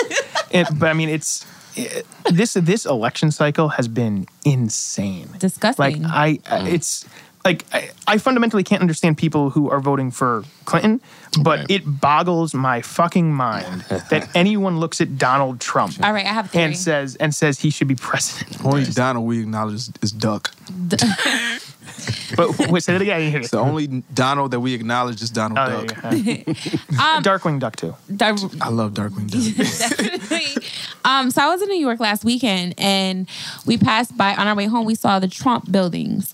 And on the highway, I don't know which one it was, but you can see down the whole Plane into one of them bitches. It's one of them- 7-Eleven. it's one of those um I, I can't I can't tell you which which parkway it is, but the whole block had Trump buildings, you know, the and then it dawned on me, I'm like, Trump has all of this power. He had he He has all monopolized this money. and I'm saying power because he has the monopoly. Money comes power. Yes, and he he does because he if you see it have you seen the Trump buildings? That Nah, if not- you see it you would see how even in that from that perspective, how even if he has tenants in those buildings, if even if he has like a community who support him, they're gonna come out. Didn't he win the primary in New York or something like that? Yeah, he just won that. And really, yes, and he's, and- get, he's getting the nomination at this point. because because for the simple fact that there's people who are looking at him like oh he's gonna he's gonna s- um, secure our funds basically unaware that he's literally gonna take their funds Right. and it, it sucks because people believe the hype and it's become a reality show and the man the so man has sad. no substance like that's the thing that boggles me is like i remember it was like comedic before the first debate like when Mm. he, he had that escalator ride when he announced his president he's running for president Right. and then they ask him all these questions about like foreign policy about i'm gonna build a wall Yeah, like, that pissed me but me it's like i'm watching this kind of shit and i'm like he's a fool and the debate's going to expose him Right. because you put him on a stage and you put him on a stage and if you watch that first debate hmm. he's a moron like Complete. he, like, he, he, like you know how are you going to fix the economy i'm going to fix it i'm just gonna going to fix fix it, it. Yeah, it's going to be the greatest economy ever and it's like that's not an answer That's not an answer. That's like that's not an answer. I can answer. give that answer. Like you know, and he's. and- but I'm like, people. I'm like, I remember I texted my brother because my brother's really big into politics, and I'm like, I'm like, are you watching this? And he texts me back. He goes, he goes, this is the end of it. It's done. This this was a fun daily show segment. Now it's over. and then his numbers went up, and they continue to go up. It's like it's just mind-boggling to me But you that anyone can look at. Like I just don't understand it. The only one on the Republican side that I would feel comfortable having as president is Kasich. Kasich. And I've because heard that that's the only like Cruz, there is not. I would not let Cruz, Cruz. hell I would not let Cruz babysit my kids, let alone you know. I don't even have kids. I would not let Cruz babysit my my nieces and nephews, Right, right, Let alone like you know run the country. Mm. And like Trump is just it. it- Trump brings one really good thing to American politics. He's he, he's an idiot. Okay, Mm. he's an idiot. He has absolutely no business running for president, let alone getting the nomination. But Oh, the one good thing he does is he's changed the way dialogue is going to be constructed because he has completely deconstructed a political campaign. He's doing he has done like 30 things that in every other election would have ended the election. Like Rick Right. Perry, Rick Perry forgot the names of some departments uh, in a debate, and that ended his political career. Right. Donald Trump, Donald Trump, like He called 9 11 7 7 Eleven. I was like, what? One of the biggest tragedies that happened in American history. Right. he's In New having York. And rallies. confused it with a fucking a soft drink chain.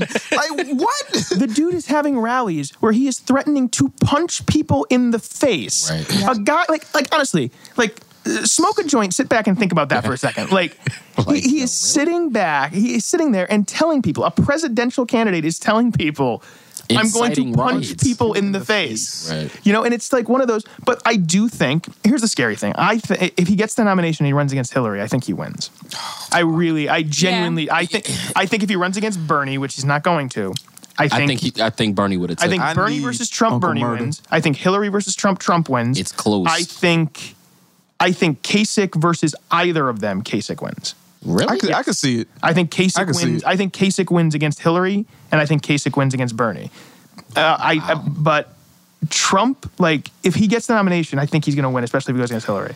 But it's like, I, but I think for years to come and for elections to come, you're going to see a different approach because now people are not going to be as scared to do things that can nuke a campaign. Now they're going to be more honest and be able to say things that I think Trump does it to an extreme. But I think you're going to have someone like, you know, someone who has a history in politics. Mm. Like, I think Chris Christie would have done really well if Donald Trump wasn't in this election cycle, because that's who Chris mm. Christie is. Chris mm. Christie has always been kind of like, I'm going to do what's best for the. I I don't like Chris Christie. Yeah, I don't. But I don't I, I like the think Chris Christie's. I, I'm, I would never vote for Christie. Right. But if you look at Christie's history, Right. Christie has always been someone who just, you know, I'm go- I'm gonna say what I want. Right. And he'll he called people idiots in like press conferences Yeah. before. Like I remember when it was Sandy or Irene, whatever it was. Like he got a bunch of shit because uh, Obama came to New Jersey and he shook Obama's hand and he treated him like a gentleman because that's the way you treat the president of the United States. Right, exactly. And, and when the and when the media started, like when the when the right wing media started giving him shit for pandering to the president, he's like, he's the president of the United States. Right. He came to my state because my state just had a hurricane. Exactly. Basically, he told you, shit, shut the fuck up. shut the fuck You know? up. Exactly. But yeah, no, I think that's the one thing Trump brought is I think he's to change the way dialogue is done in Sucks politics. that the, everybody likes the entertainment. It's like they feed off of the entertainment. That's the thing that's getting me. It's like we have Donald around for the entertainment, and then when he gets in office, and it's like Right. everybody's gonna realize, oh, we fucked up. Like what the hell you do? Like, It's what do we gonna, do now? that It's we not going to be entertaining when I, uh, you know, Saudi Arabia or Iraq or Iran, you know, Because everything is a joke. Everybody likes to laugh and make jokes out of Right. everything. And if, if, if, if, if, if, if, if, if, please don't make it so. If he does become president,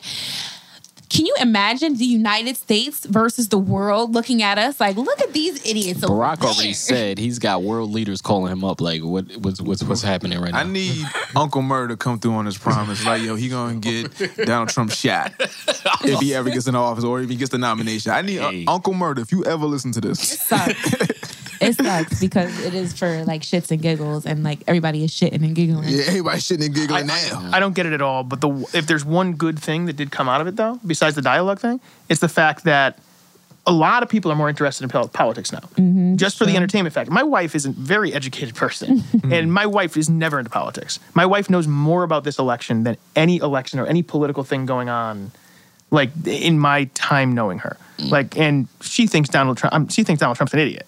Right, But right. at least now she's engaged in the process, Right. And mm-hmm. she's like, like, like she'll sit at home with me and watch like you know the results of the caucuses come in, the Right. results of the primaries coming in, and now she's interested in it, which is good because Right. now that can carry over to different things. Now it can carry over to her maybe having an interest in local politics, Right. maybe having an interest in national politics on a different stage, Right. Which is a good thing. But one of the most awkward moment will be is if Donald Trump gets elected president and he has to do the walkthrough with Barack Obama because you know Obama will treat him completely professionally, Right. And he will treat him fine.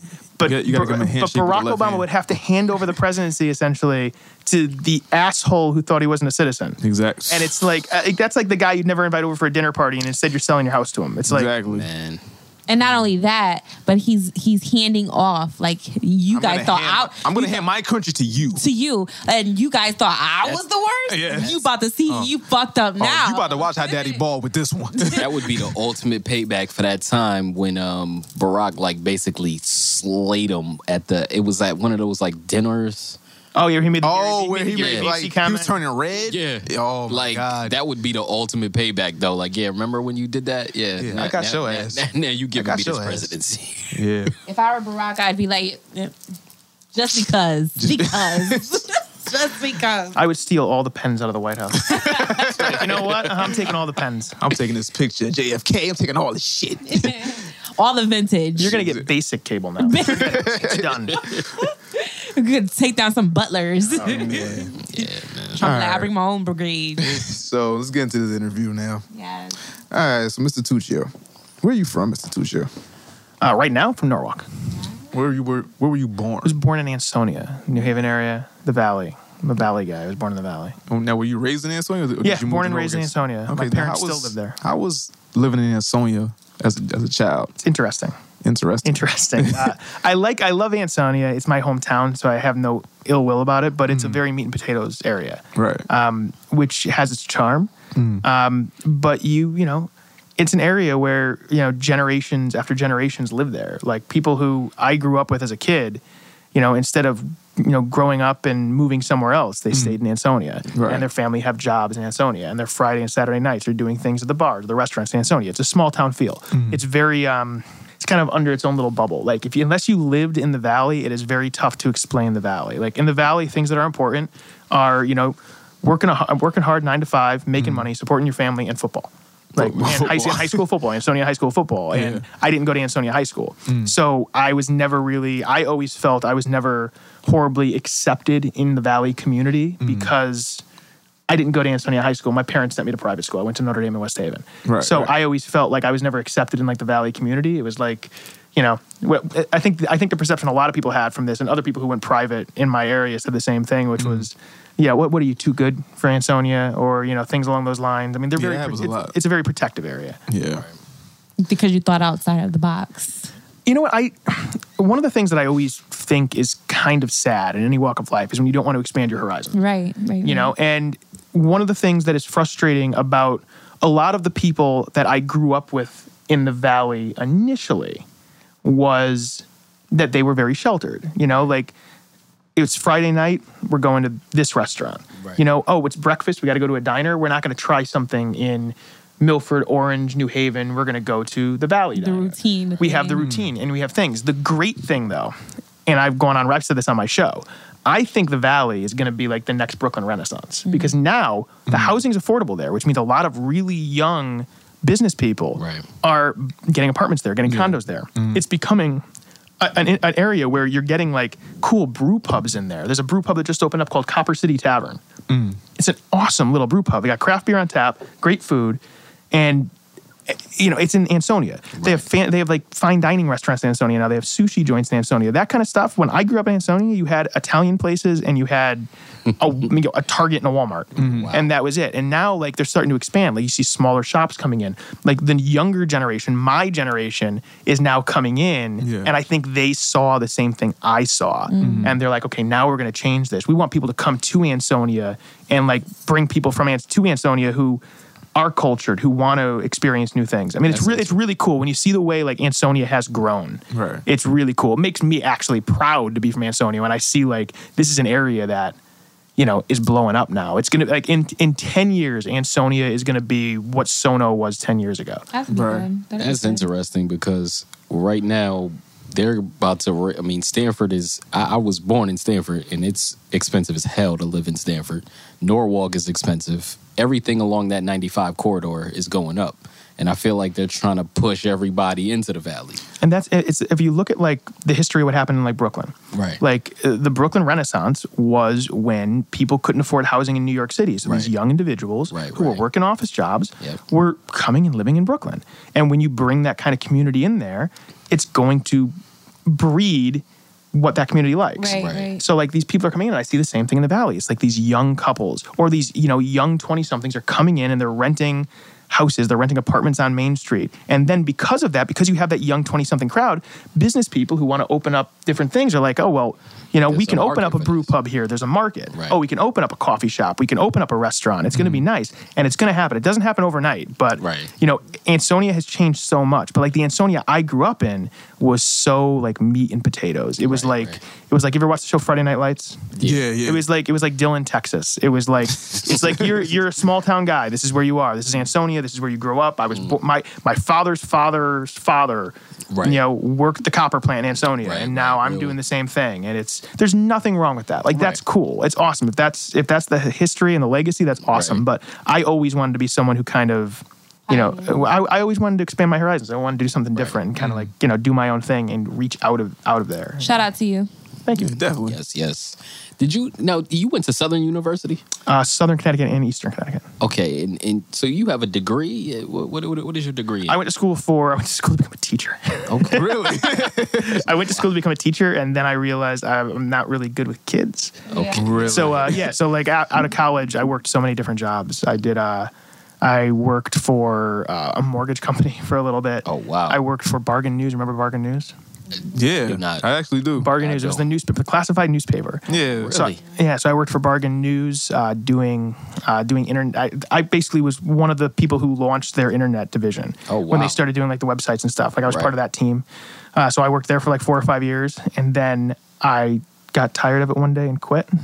and that's kind your of sign? what my sign. Yeah, what- I'm, I'm a Cancer. Okay, I just had that. Yeah, I'm. I'm. I'm This is what she does. That's I'm- what she does. My my dad had the best. My dad had the best line about me. He said, uh, "He said you've always had a cavalier attitude, Right. Because I always I have the personality that everything's going to work out, Yeah. Right, And I don't see the point in doing things that you don't enjoy. Right.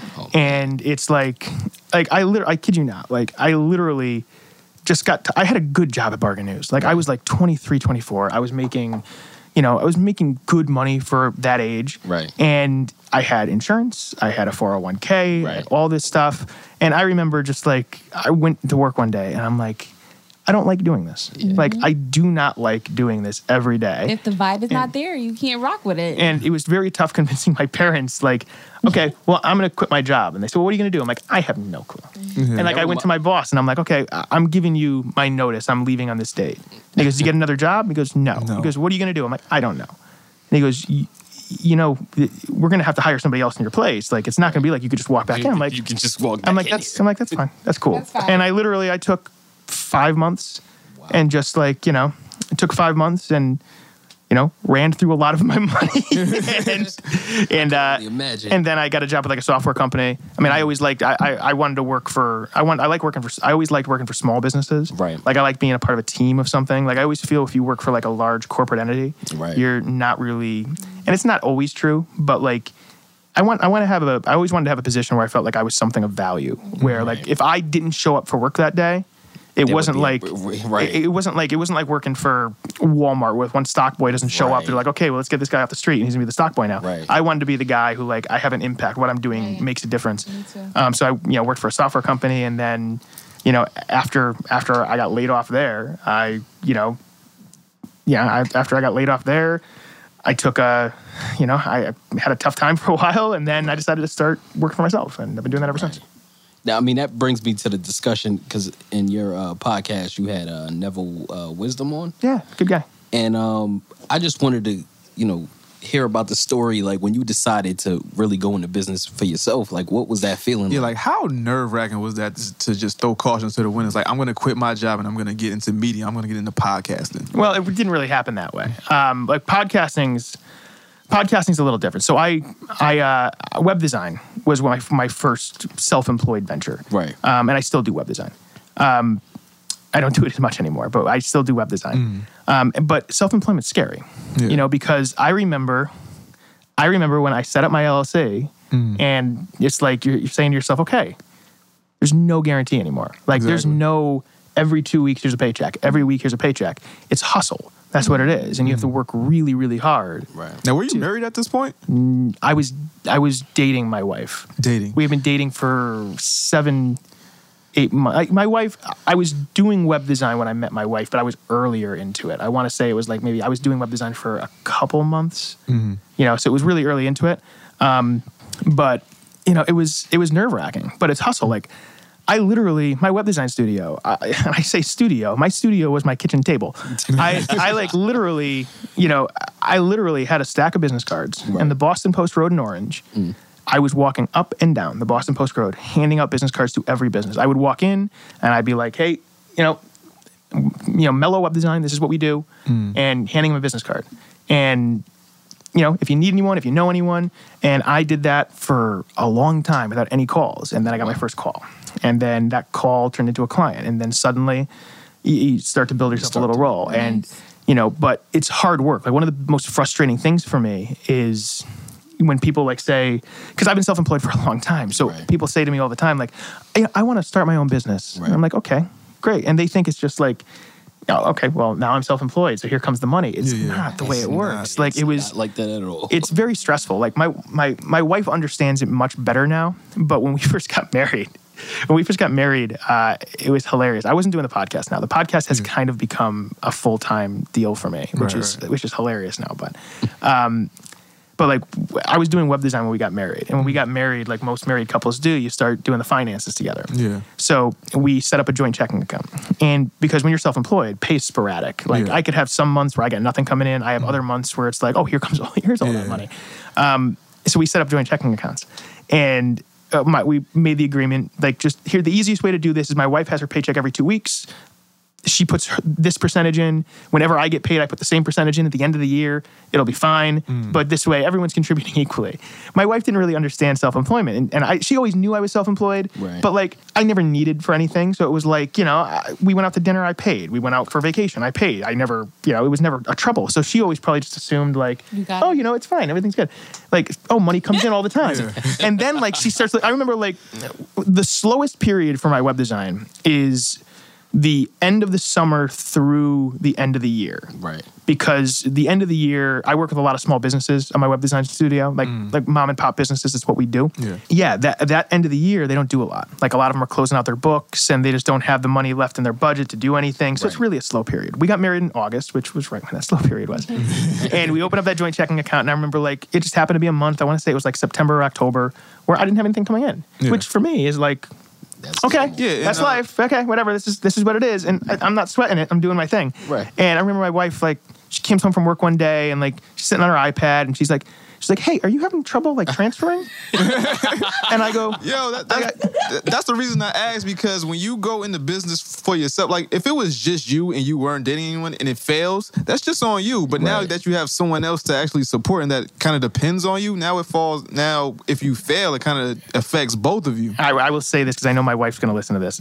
My wife does not depend on me at all. Oh, okay. My wife is, I, I love her. Well, to, I- I, lo- I love her to death because of this. Yeah. She is the most strong-willed, independent woman. Like if my if if God forbid anything ever happened to me tomorrow, Mm. like eh, my wife is a completely independent, strong woman and Shout can handle herself. Yeah. Like that's The best kind of woman to and have. that's and it's so funny because like uh, you know like you watch wrestling like i always tell my wife that she's sasha banks like, I'm Oh, like i'm like you're the like you're the boss and people don't understand it because i am very I mean, you've gotten to know me. I mean, I'm very like laid back. I'm Yeah, very like right. I don't take things seriously. It's like it's Right. it's gonna work out. Like you know, it's it it'll all be fine. It's like I'm not stressing out everything. And Yeah. like my wife, Glass and I'm and I'm I'm very I'm structured, but I'm unstructured. Like I know what I have to do. I get everything I need to do done, but you do know, it at your but that's fine, you know, Right. whatever. But you know, and then I'll just kick back and you know relax. My wife is very is very organized and very structured, and like when she she was like, oh, we're talking about the bank thing. She's like, are you having trouble transferring stuff? I'm like, I'm like, I'm like, no, I you know I just didn't get paid this month, and she goes. You didn't get paid this month? I'm like, I'm like, yeah. I said, you know, I said, but it probably, you know, I don't know. I might, I might get something in next month. She's like, "What do you might get something?" And I'm like, "And I'm like, okay, no, this is self-employment. Like, I'm like, do not panic. Like, uh, this is this is what I do. It's it's fine. It's all good." Uh, she understands it a lot better now, Yeah. and you know, she is well, she understands a lot, but that was like that's the world she grew up. That's the world she lives in. Like she she's held she held the same job for like ten years, and like you know out of college she worked the same job from like 21, 22 up until a year and a half, two years ago. Right. So it's like you know she was always like two weeks direct deposit, two weeks direct deposit, Right. and I'm like I haven't had direct deposit in like eight years. Like, hey, right. direct deposit is me going to the bank and directly depositing Directly the you know and uh you know so she's gotten a lot used to a lot more used to it now and we've we figured out a way where you know we figured out a way to make it work where she doesn't stress out all the time and I can maintain my sanity by not having her stress out all the time Right. and um yeah so I mean it's all good but it's it's tough though and that's what people don't understand like it's it's hustle and but I don't see the sense in not trying like I've Right. I've started some stuff up that has failed miserably Yeah. and you know and I'm very fortunate that a lot of the stuff I've done has been successful but you know, it's I like the challenge. I like the story. I like, you know, I like starting with nothing and building it into something. To me, that's cool. You have the control over what it's what created it, um, and how it's blossoming. I like I look at like that I look at that story when I was like broke as a joke, doing like doing web design, meaning walking up and down the Boston Post Road handing out business cards. but I look at that and I and honestly, there's like a sense of pride when I say to myself, I've been self-employed, you know, since you know, I I forget the date, but I've been self-employed for years now. Like literally, have not collected a regular paycheck for someone for years, Right. and it's crazy, you know. And it makes me kind of proud. I'm like, oh, that's that's cool. I. I admire people like that though. Like X, he has his own business. What do you He- do? Uh, well, we have a ph- uh, photography and a videography company. Oh, awesome. KingLifeMediaGroup.com. Yeah, plug that real quick.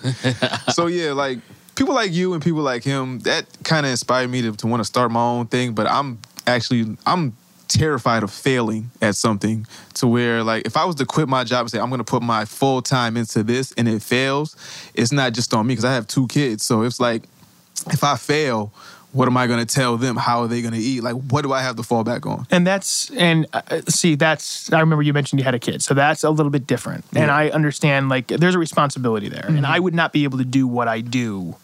I, I, okay, I'll take that back. I would not be able to take the chances that I take Yeah. if I had someone to that I, that depended on That me. depended on you, I yeah. don't have any kids. My wife and I you know, we support each we support each other. We're married. Yeah, yeah, yeah. But it's like we don't have any kids. We don't have any financial responsibility outside of you know our regular bills and things along those lines. Mm-hmm. So I'm willing to take chances and do things and you know build things up. You know, I always tell my wife, with me, you play the long game. Yeah. It's like you're, you know, the, you're, this is this is that investment you make that pays off in the long run. And um, you know, but I can take those chances because when I took a chance and I started doing the podcast and I had to focus full time on the podcast, which took a lot away from what I was doing web design wise, but I knew I was building it into something. Right. You know, it I could do that because if I didn't get paid, it affected me. Right. Like like you said earlier, like, Yeah, yeah. it affected me in the event, you know, in the event worst case scenario, I go belly up, broke as a joke. It's on me. Mm. Yeah. There's no food in my stomach, but it's not a situation where there's no food in my kid's stomach. Yeah, yeah. You know, so there's a responsibility there, but you know, I always think that you can figure out a way to make it work within the situation that you're in. So for example, you have kids. If you had an idea and you want to do something on your own, Yeah. you just have to figure out a different way to structure it Right, right. and figure out a way like where I can do this and I can start pursuing whatever my dream is Mm-hmm. while still maintaining some semblance of financial responsibility for my kids. Right, right. Because I'm still working my, my regular job. And Yeah, most people do. And most people like what I did was nuts. Like going completely on my own was Yeah. nuts. Like Right, that's insane. So I like I, I like I remember like telling my parents I was doing that and they're like you know, like like a, a lot most people who will do like web design as an example. Most people who will do web design will do like freelance. freelance, and they'll do freelance for years and they'll build up a client book. Right, right. And then they'll be like, okay, awesome. Now, yeah, now, now I have a client to- book and I have a guaranteed X amount of income coming in. Right. I might have to live a little thin for a little bit, but Right. you know, at least I have this and now I can build a viable business. Right. I I had built two websites. Like- said, fuck it, I'm I, going. I, I had built two web I had built two websites, uh, two websites, two websites for businesses, like buddies of mine who had businesses who threw Right. me like a couple hundred bucks, like build something for Wow. me, and then I had built a couple things for myself because I had a couple different website projects that I did on my own, Right. Right. and I knew how to do it. I was confident I could do it. Right. It's nuts. Like Right. when you're walking, like I legitimately, when I was going around to the studio, I was building websites for fake businesses, but not, but not like as like I'm trying to scam anyone. I was building like I would build a fic, and I would tell them like, listen, this is a fictional recording studio's website, Yeah. but I'm doing, I'm showing you this. This recording studio does not exist, but I This is built what I can do. this, so you can a see good what I did. Tactic, though. Exactly. And, and, it, and it, I mean, I'm very, very fortunate. I mean, Right. and like, but I mean, it's, I don't know. I'm not someone who ever was able to work in like a structured environment. I can't work in a that shit. cubicle. I hate it. I hate I'm gonna it. be honest. I, I, I mean, I don't want to. I don't know if people. Let me say this. I'm I'm glad to have a job. Exactly. But you know, You'd rather be doing something else. I'd rather be doing creative stuff because the job that I have is just structured like, okay, we need this. I hate the taken out. monotony of my job. Right, It's just the same right. thing every and there's day, no value because like it's like like you said earlier when when you don't show up a day, does anybody give a fuck? You know what I'm saying? It's like, oh yeah, James isn't here. Okay, yeah, we'll we'll, we'll tell Yeah, him well- to do this shit tomorrow. Yeah, exactly. You know what I'm That's actually saying? how I felt at Chipotle. Yeah. Ask me at you we quit. I, yeah, because I'm going through the situation here. I What the fuck? You know, when did you do this? You're right. because it, it was a stream of things that actually happened and i'm one of those you know i'm one of those people who believe in you know there's a reason for everything and one thing led to another um i was out for three weeks for my surgery. Surgery. and during those three weeks they you know got accustomed to giving most people the hours got built those relationships where Right. you know i'm gonna have these hours they had it in their mind you know and i got back and they only gave me you know 10 hours Like a some bullshit. yeah. So it was like, all right, so this might change. They're gonna see my progress. No. Um, when I requested Nah, the fuck time, y'all, I they quit. didn't have it. Chuck the dudes taking all the guacamole. No, they didn't have the hours to give, and I'm already one of those like, like you said, you you can't work in the structured and you know the strict. It was very like you know do this, do that, do this and that. Although it was cool for me to keep busy, it wasn't something that was building on my creativity. So um, I was I'm also wor- working on becoming a personal trainer. So the last stage is to do my 30 hour eh, my do my internship. Mm. And that wasn't going to work with having to go with the chipotle hours and you're going to just put me anywhere and then see if i can come in. It wasn't going to work that way. So one thing led to another and it was like i had to you know say I Fuck gotta go. Chipotle. and i'm not one to be like Just that quick. Just that quick. I'm not one to just be like, oh, I'm not coming in. Don't don't schedule me. I was I did it. You know, I'm about to leave. You don't have to put me on schedule anymore. This is Exactly. my last day. thank you for the opportunity, but now I'm going on to different For the free guac. Um, but Ken, I do have a question for you because of your business experience. Um, what solid advice do you have to towards those who are planning to open their, their own businesses and the Conan O'Brien had a quote, mm. which I when I heard the quote, it was one of those ones that stuck with me. And he said, "The secret to success is giving yourself no other option." that's right. Mm. And it's, you know, eh, mm. if you, you know, I, I'm very fortunate. I get to know a lot of creative people. I get to meet a lot of people in different industries, Right. and the people who are successful all have the the mentality of I'm just gonna I'm gonna go for it, mm-hmm. Mm-hmm. you know, and. I think that's the big thing. I mean, you have to go for it depending on your situation. Like, obviously, if you have kids, it's a different situation Yeah, yeah. and people are relying on you. But mm-hmm. don't be afraid to fail because what's the like? I, I'm a guy. I'm a worst case scenario thinker. What's That's the, the way I worst do that everything. can happen? That's what I always look at. I always look at what's the worst that can happen. Right. Like in the worst case scenario, if I do this and it flops, what's going to happen? Right. And whenever I when I run events, I look at like we're, like talk about Sonoball. Yeah. I looked at Sonoball and I literally wrote down what are the ten worst things that, can happen, to this, and let's have an answer for all ten of these, Right. and be prepared. Hmm. You know, and I think you know. Just don't be afraid to fail. Like try stuff. I would rather be a guy who's 70 years old, you know, 70 years old, wrinkled up, sitting on his porch, you know, and looks at 30 things I failed Right. that I at least tried, as opposed to saying, well, you know Back what? my day, I tried. Yeah, but you know, instead of being like the guy who's like, man, I wish I did that podcast thing because who knows where that could have gone. Oh, I mean, man. I got laughed at so much when I I, started like the this podcast. guy. Yeah, I'm saying. I got laughed at so much when I started the podcast because it sounds so fucking stupid when you tell someone, I'm going to start a podcast. Right. And I'm going to make it like, like, it's one thing if you're doing a podcast and it's like a hobby. Right. Because if you are like, this is my hobby, I like doing a podcast, just like I like playing in a cover band at the bar. That's cool, fine. Yeah. That's cute. But I was like, oh, I'm going to build this podcast into a business. From day one, I treated it like a business. And people would look at me and be like, It's a it's a podcast. podcast. Podcast. What the hell are you doing? and I said, like, this is the idea. Like, I'm there's a hole in the Connecticut market. Like, there's Right. nothing local like this. Right, Let's do something local and then try to expand it out. And I just hammered it, hammered it, hammered it. No one took it seriously. But then people started seeing that I hammered it enough where I started getting legit guests on. Right. And like then other people, like when I had like like one of the first people like I got a lot of eyes on me was like Stew Leonard. Like Oh, Stew yeah. Leonard, like who's Stew Leonard? Stew Leonard, yeah. And like It's a staple. I sat down with him and I had him on the show. And then like a lot of people like people look at that and be like, "Oh, you got legitimate people who are kind of interested in this." And then I was the only media outlet in the state to get uh, Chef Aaron Sanchez from Chopped. Mm. Like when he opened up a restaurant in Stamford, mm. like The pod and this is where, but this is where hustle comes in because Right, I found out who his contact was with his agency, and I called and I called Called and I and found a girl who understood podcasts, and I was like, "Oh, this is a win." This is it. and then I'm like, I. I told him, I said, listen, I will, I will do this around his schedule. Right. I- you know, whatever he needs, let me know. I will drive to him. Just get me in a room with him and let me sit Right. down. And we did, and we sat down, and it was super nice. But that was the one interview where everyone looked at it, and everyone's like, oh shit. "Oh, okay, serious. You, you're doing something real. there." And it's all about just building legitimacy, and then Right. you know, and then one leads to another. Then I get like Jerry Springer on the show, and then you get like other. He's an. Aquarius, by the way. Shut the fuck. God. No, no, no, no, no, no. Yo, do you like uh, Google this shit? No, it's just stuff that I actually. How the fuck do you? Go ahead. During Aquarius season, you get to see whose birthday it is. Oh and my it's just like, God. I shout out to all the Aquarius. Go ahead, Ken. It's- I'm tired of shit. no, but I mean, then you get like more legit names. Like, like Jerry. The next thing you know, Jerry Springer's on the show and stuff like that. And it's Yeah. like I'm sitting down in a room with Jerry Springer. Jerry Springer.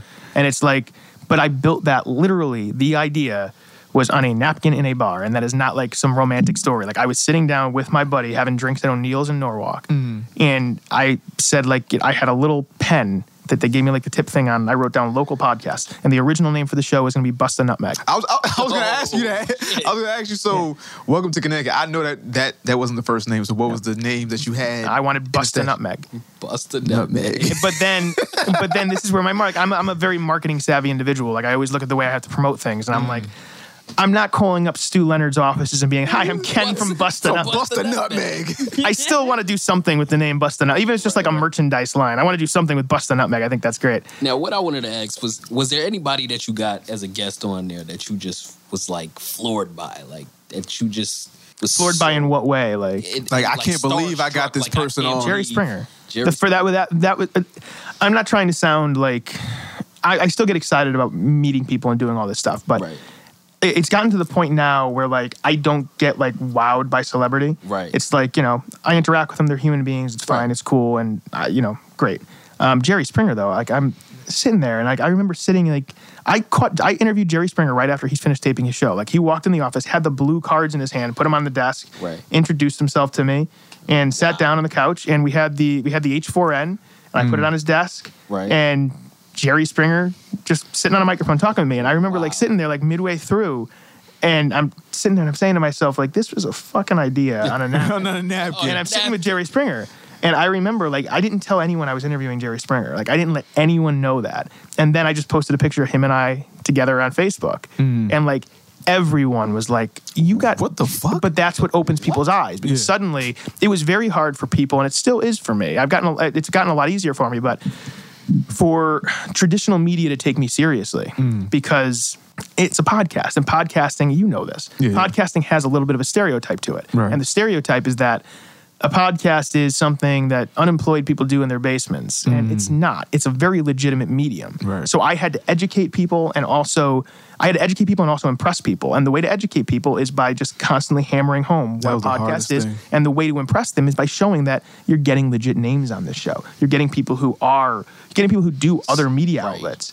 And you know that is just spreading the word. And I mean, I'm very, very fortunate that it all worked, but it was not easy, man. It's like we're over 100 episodes in now, and do it weekly. I've never missed an episode. We never missed a week, and it's just it was hard work. Like it was one of those. I look at how frustrated I was at points, like mm. early in the early days, and if I could see where we went now, Right. like the idea of like you mentioned the 40 under 40 thing, Yeah. never in a million fucking years would I have thought, You when thought I'm starting up that that I'm like in a magazine and I'm Mm. doing that kind of stuff and people are treating me as like a legitimate like I like like I walk into the thing yesterday the um, the Blind Beer Awards at Yeah. Rhino and people know who I am when I walk in like come up and like oh that's Ken and it's like that's weird to me and I never thought it would be that way.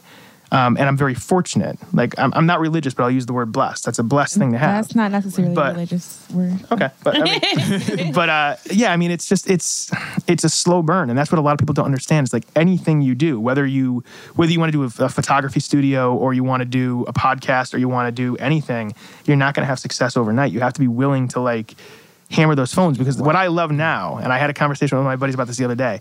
The people who would not return my phone calls now are calling me. Yeah. And they're like, oh, well, hey, we have this great restaurant we'd love for you to cover. Right. And listen, I'm a very vengeful, gr- grudge ridden son of a bitch. No, Trust me. motherfucker. You ain't fuck me, with me I- when I wasn't nothing. I, I, I will do everything that's good for business, but if you were a dick to me, I mm. remember you I being remember a dick you, to me. exactly. So, okay, you need me now. That's cool. when you charge triple. But the people, but the pe- no, but the people who were with me from day one, Right. I'm with them forever. Like the there's a there's a blog you probably know because you like you, you know the food scene. Uh, Omnom CT. Yeah, yeah. omnomct.com, Dan and Christian. And I did not even have a podcast yet. Like I had the idea for a podcast, I had a little bit of a structure of what I wanted to do, and Mm. I didn't know them from Adam. And I reached out to them and I'm like, hey, I'm doing a project in Connecticut. And I want to sit down and talk about maybe you guys getting involved because I had this idea. We didn't end up doing it. Maybe they can come on once a month and do like a little food segment with me, or I don't know. I didn't. I had literally had nothing. Right. They sat down with, and they had a big audience. Their audience is really huge. They're really respected in the food community. Mm.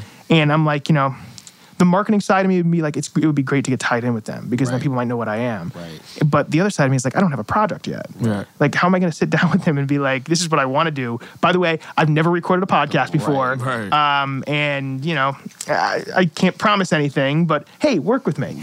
But they sat there and we didn't end up doing the, the thing I initially thought, but they listened to me and they supported everything I did from episode one. Wow. And now, like, I bumped into Christian at like a bar a week or two ago. And, you know, even she said, like, it's cool to see where you are now. And I mean, to me, it's like you were with me from day one. Right. So I don't give a shit if anyone else comes on the bandwagon now. Right. I will be Team Omnom CT for life Loyalty. because That's what you know, takes, I man. remember that kind of stuff. And it's like, you know, I don't know. It's, I don't know. It's crazy. I mean, what brought you to podcasting at first? I was Yeah. a fan. I was a fan, man.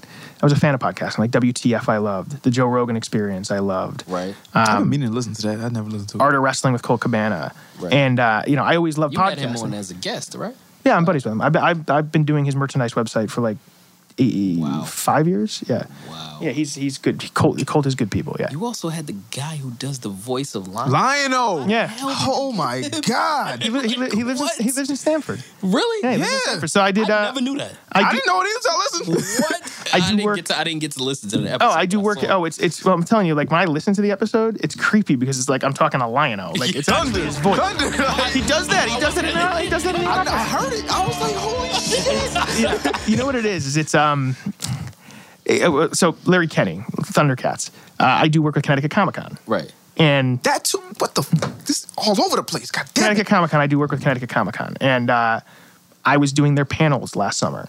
Really? And one of the panels I had was Larry Kenney from Thundercats. Wow. And I'm like, okay, cool. But this is where this is this is like another. You ask for like advice. This is like another. Don't be afraid. Like worst someone's gonna say is no. It's like, listen, I will go up to the hottest chick in a bar when I was single and be like, hey, Exactly you're gonna say no to me. But that's cool. Exactly I'm gonna I'm gonna get to the Ken plate and I'm gonna Twitter. take a swing. I asked him on Twitter because I, I was talking to him. I was like, "Yo, we met Ken at, at, at, at Sono. Do you think he'll be down for interviews?" Like, I don't know. Ask him.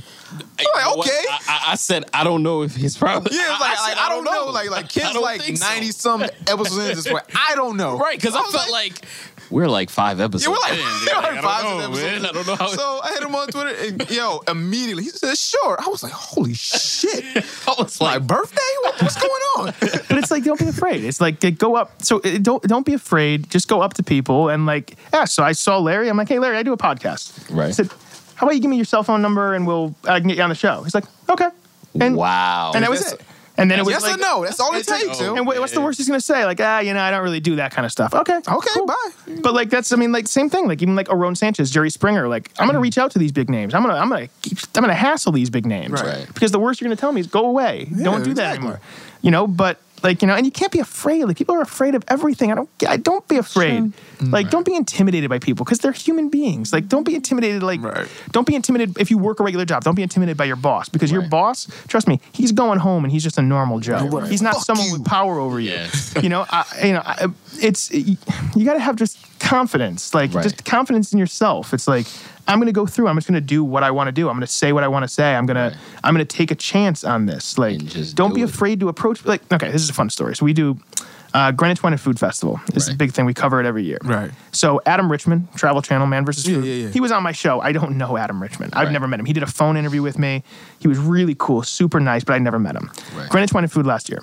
Adam Richman's one of the special guests. Mm. So like he's in there and you know, he's at the event and I see him and you know, everyone's like afraid to go up to him. Like he's sitting around like with his his people. Right. And I'm like, you know, I, so I go to the bathroom. My wife's near, like, they have this, like, the water. So my wife's near the water. I'm walking to the bathroom and I walk by Adam Richmond. I'm like, okay. So I go to the bathroom. I come back. He's still there. And I'm like, okay, I have an in. You've done my show. So Right. it's like, okay, cool. So I wait. He finishes the conversation. And I'm like, hey, Adam, what's going on? I'm Ken Tuccio. Uh, you did my show. Welcome to Connecticut. Right. And he goes, oh, yeah. Like, he doesn't know who the hell I am. But he's like, but he's like, oh, yeah, no, I remember. It's great. And I'm like, oh, cool, man. I said, hey, I'd love to get a photo with you for the website. Uh, do you mind? I said, my, my, uh, me and my wife, I'd love to get a photo for the website. Right. And he goes, oh, absolutely. I'd love to. Sure. I'm like, okay, come here. And I walk Adam Richman like five minutes down the walkway to like the water where my wife's sitting. Mm. Like, through the crowd, which he was not very pleased with oh, because, like, you see all these people who are like, like he's like, they're like, oh, I want to get a photo with Adam Richman. So I just walk up to my wife. My wife's paying like her mind. She's on her phone. Yeah. And I'm like, hey, Maura, this is Adam Richman. And she's like, huh? Huh? Huh? Wait, what? And I'm like, Wait, yeah. And I'm, and I'm like, okay, we're gonna get a photo really quick. And like his manager's with him. And I just go to the manager. I'm like, hey, can you take this? She's like, oh, okay. So we couldn't do this over there. I'm like, no, my wife is over here. Right. You know.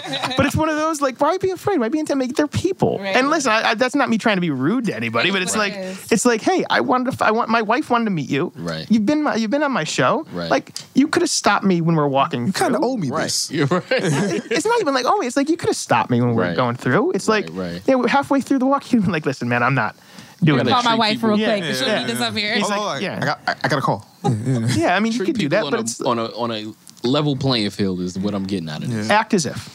That's the that's the word. Act as if you've been there before. Like if you like don't if you go to a fancy restaurant, don't act like the yokel who's like, oh my god, what's this fancy thing on the menu? Right, right. Like like pretend you've been there before. Know where you are. Carry yourself like in a certain way, time, man. man. It's like you know. She'll be like, "Oh, what? I, I don't know how to say this." Yo, come on, man. Filet mignon? yeah, I mean, it's like, and it's it just carry yourself in a certain way and be confident in situations. Like, it- you know, if, if you think if you think that people don't think you belong there, that's because you're making yourself think you don't belong there. Facts only. Exactly. That's that's the power of the brain right there. Exactly. Mm-hmm. now, you recently hit 100 episodes in February, right? Yeah, I think it was February. Something, Yeah, like, something that. like that. Now, how do you get to 100 episodes without being like discouraged or just, Oh, I, I, get want, I want to quit this time. thing? I get discouraged all the time. I feel like I that get with this podcast too, and we 16 in. Okay. Like, how do you get 100 and just feel like I got to keep this going? No, don't give yourself an excuse not to do it. And with podcasting, uh, podcasting especially, you have to have it every Stay week. consistent. You have to stay consistent because one of the things I love is my podcast. People will tell me every single Thursday, I listen to it when I'm driving to work, or Thursday night I listen to it when I'm doing cardio at the gym, or whatever. It becomes part of the routine. And the podcasts that are unsuccessful traditionally are the ones that are kind of sporadic. Like today we're out on a Monday, next week we're gonna be on a Wednesday, and you don't know when it's coming out. Like certain ones can get away with it. Like Joe Rogan Experience can get away with that because that's the I way mean, he his- has a he has a massive he has a massive yeah, yeah, audience and he can yeah. kind of get away with that. But like my show has to be very structured. Um, but I get discouraged all the time, dude. I get depressed all the time. I get discouraged all the time. I get down all the time. How I do you doubt pull myself all the time. yourself Out of that though. It's tough. Um, you know, I'm someone who I, things always have to be moving for me. Right. So I find myself getting depressed a lot when I'm in like those holding patterns. Right. Where like, okay, you know, I'm not getting any really super exciting guests on, and the ones I'm trying to get right now, it's not really going anywhere. Mm. right. And I don't have a big event coming up, and Right. you know, I have a big event in two months, but right now there's nothing to do, and right now I feel like I'm just stagnant. Right. You know, it's just kind of getting through it. I find talking to people helps Right. talking to people helps. Um, you know, you know, having a chat with people and just letting them know. Like, I'm a big advocate for therapy. Like, go see a mm-hmm. therapist. I see a therapist. I see a therapist just weekly. recently looked into that. I see actually. like, people have such a. I see a therapist weekly. Like I like I recently looked into like seeing a therapist. Like I need to talk to somebody that I don't know that I could just It's the people unleash I, on. I hate the fact. I, I hate the fact that therapy has such a stigma to it. Yeah. Like you immediately think because you feel like you're crazy. I have never. I have never. is a bad stigma. I have never been diagnosed for depression. I've never been diagnosed for anxiety. I've never been diagnosed for anything. So- no, no, no, no, no, no. I'm sorry. On the way here, we had an actual conversation. He asked me. He asked me. Um, because as you see, she's doodling, right? so it's oftentimes when we're here, she'll be like, we'll have like. We had a guest uh, last week, and she was just off in the corner just doodling. I was like, Nikki, are you bored, or do you have just massive ADD? And she was like, No, you know, when when it strikes me, I just gotta write. You It know, it's it's, it it's not that I'm bored. It's just that you know that's how my mind works. and then I said, you know, if my, if I continue to go to the doctor and speak to the people who with my if my mom continued to bring me to the doctor, they probably would have uh, diagnosed me with you know ADD or like some type of attention disorder, depression, whatever. Because naturally, this is what I do. It's not that I'm bored. There's no time to be bored. Yeah. I like to keep moving. Like I, I'm one of those people. My hands have to move. So Gotcha. it's you know I personally I'm I'm I love therapy. There's therapies in everything. This is a therapy. Speaking is a therapy. Yeah, it's one of those things. There's such a stigma to it, and I, I'm not gonna lie. I fought it for a little bit. Like my wife was like, "You should just why don't you go try to talk to somebody?" And I always thought about it. Uh, I've never been d- diagnosed with depression. Never been diagnosed with anxiety. I don't have any conditions or anything. I literally just love having someone that I see weekly that I can talk to mm-hmm. and like just talk about things because I've realized things about myself and the way I carry myself and the way that I interact with people that I didn't realize. And I realized this, and this is like the magic of therapy. She notices things about me and she'll like ask me questions that don't register. I'm not a guy, it doesn't register with me immediately. Like, but I- it'll register with me like a week later. I'm like, oh, wow, I was kind of dick. Mm-hmm. And like, you know, or like, you know, I understand how I do, why I did this now. And like, I understand. And I've found that since I've been doing therapy and I've been doing it, it's gonna be like a year probably in like June, July or August. But it's like, since I've been doing it, I've changed the way I interact with people. I've changed the way that I carry myself. I've changed the way that I look at things. And I still have times where it's down, but so many people are like afraid of it, and like I'm completely open with it. I have no problem. There's nothing to be ashamed of. It's like I, I it's it's it's so valid. It's like mm-hmm. something that's extremely extremely helpful for me. Like I love. I look forward to doing it every week because mm. some there's some weeks where literally we have nothing to talk about. Like, do you Yeah. sit on the couch and just sit back, like, you know, this is what happened this week, you know? Yeah, honestly, it com- the conversation with her starts every week with "How you doing?"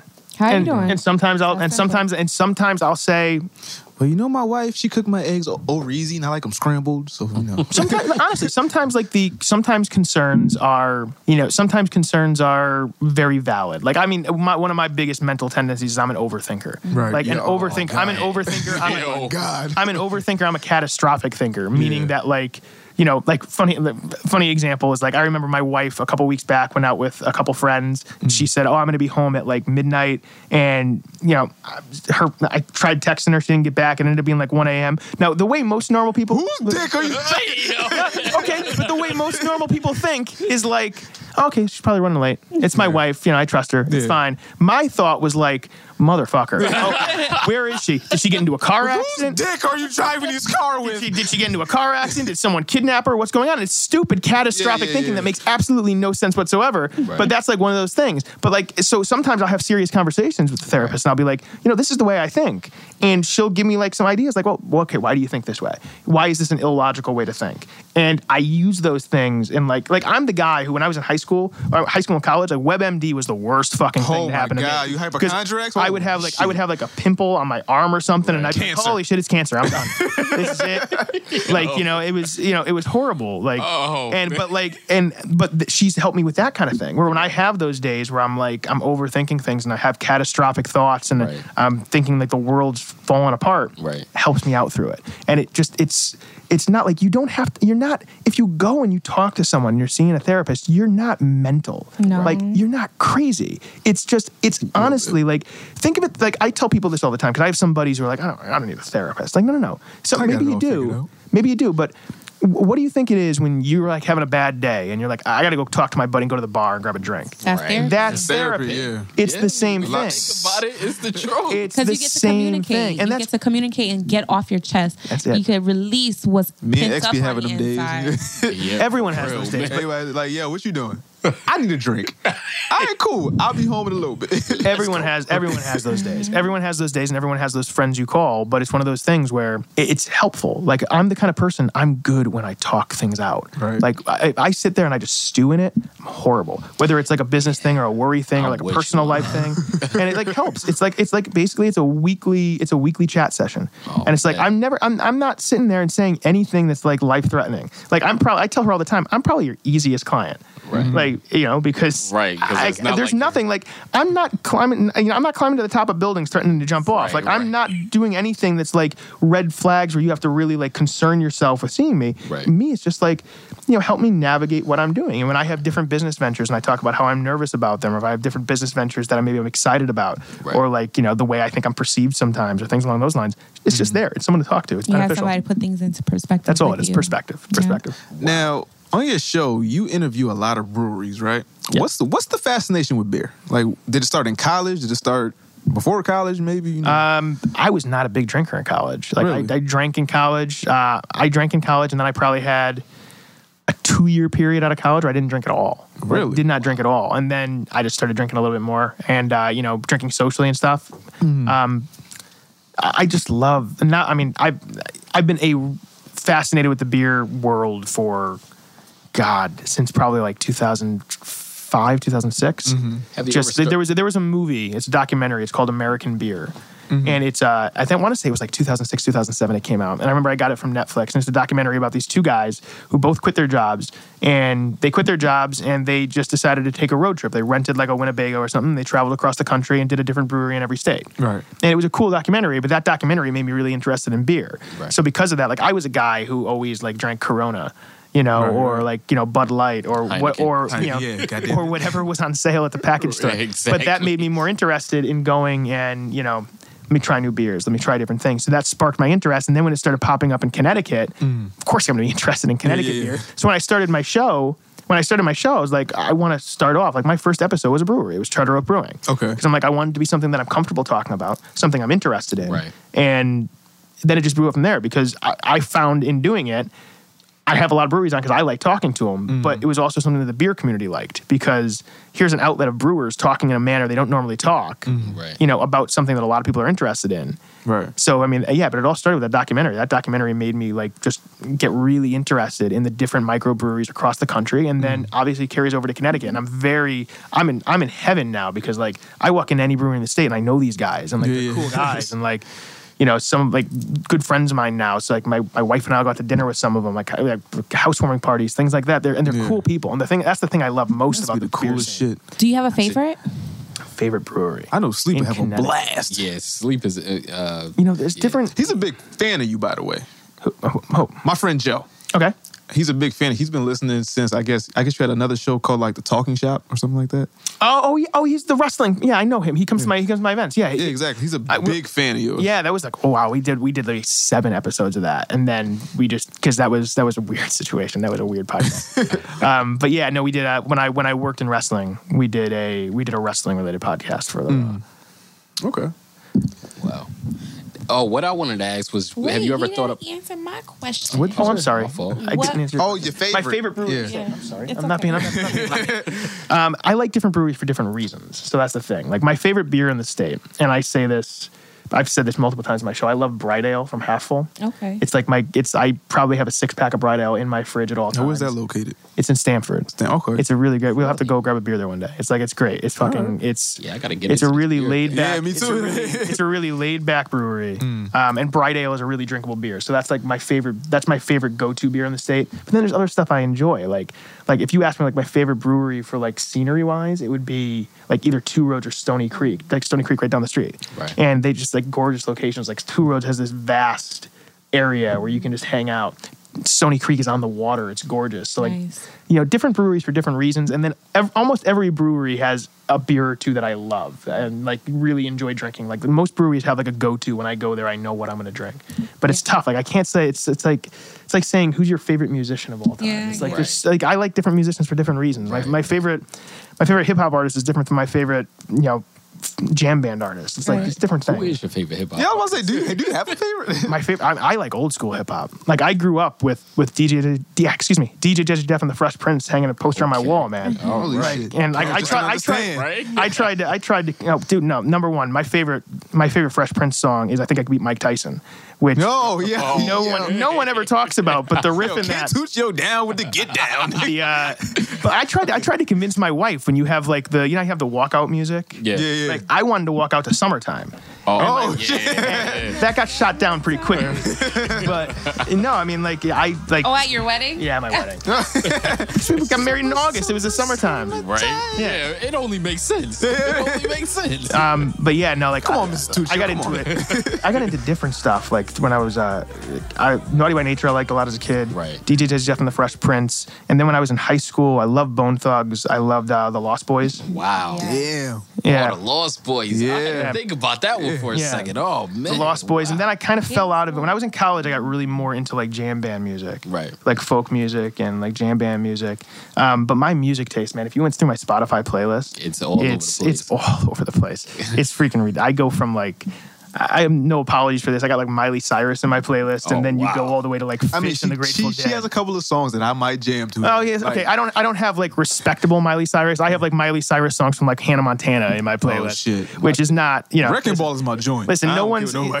you, you can you can throw the top down in a car and drive to like we can't stop and no one will question you. You start driving to like party in the USA, everyone looks at you differently. Hey, what the? F- Ken, Ken, let's talk. No man, when I was in college, I fell in love with Black Sabbath for some reason. It, it was the Really? weirdest, it was the weirdest shit. People used to be like, "Wait, what?"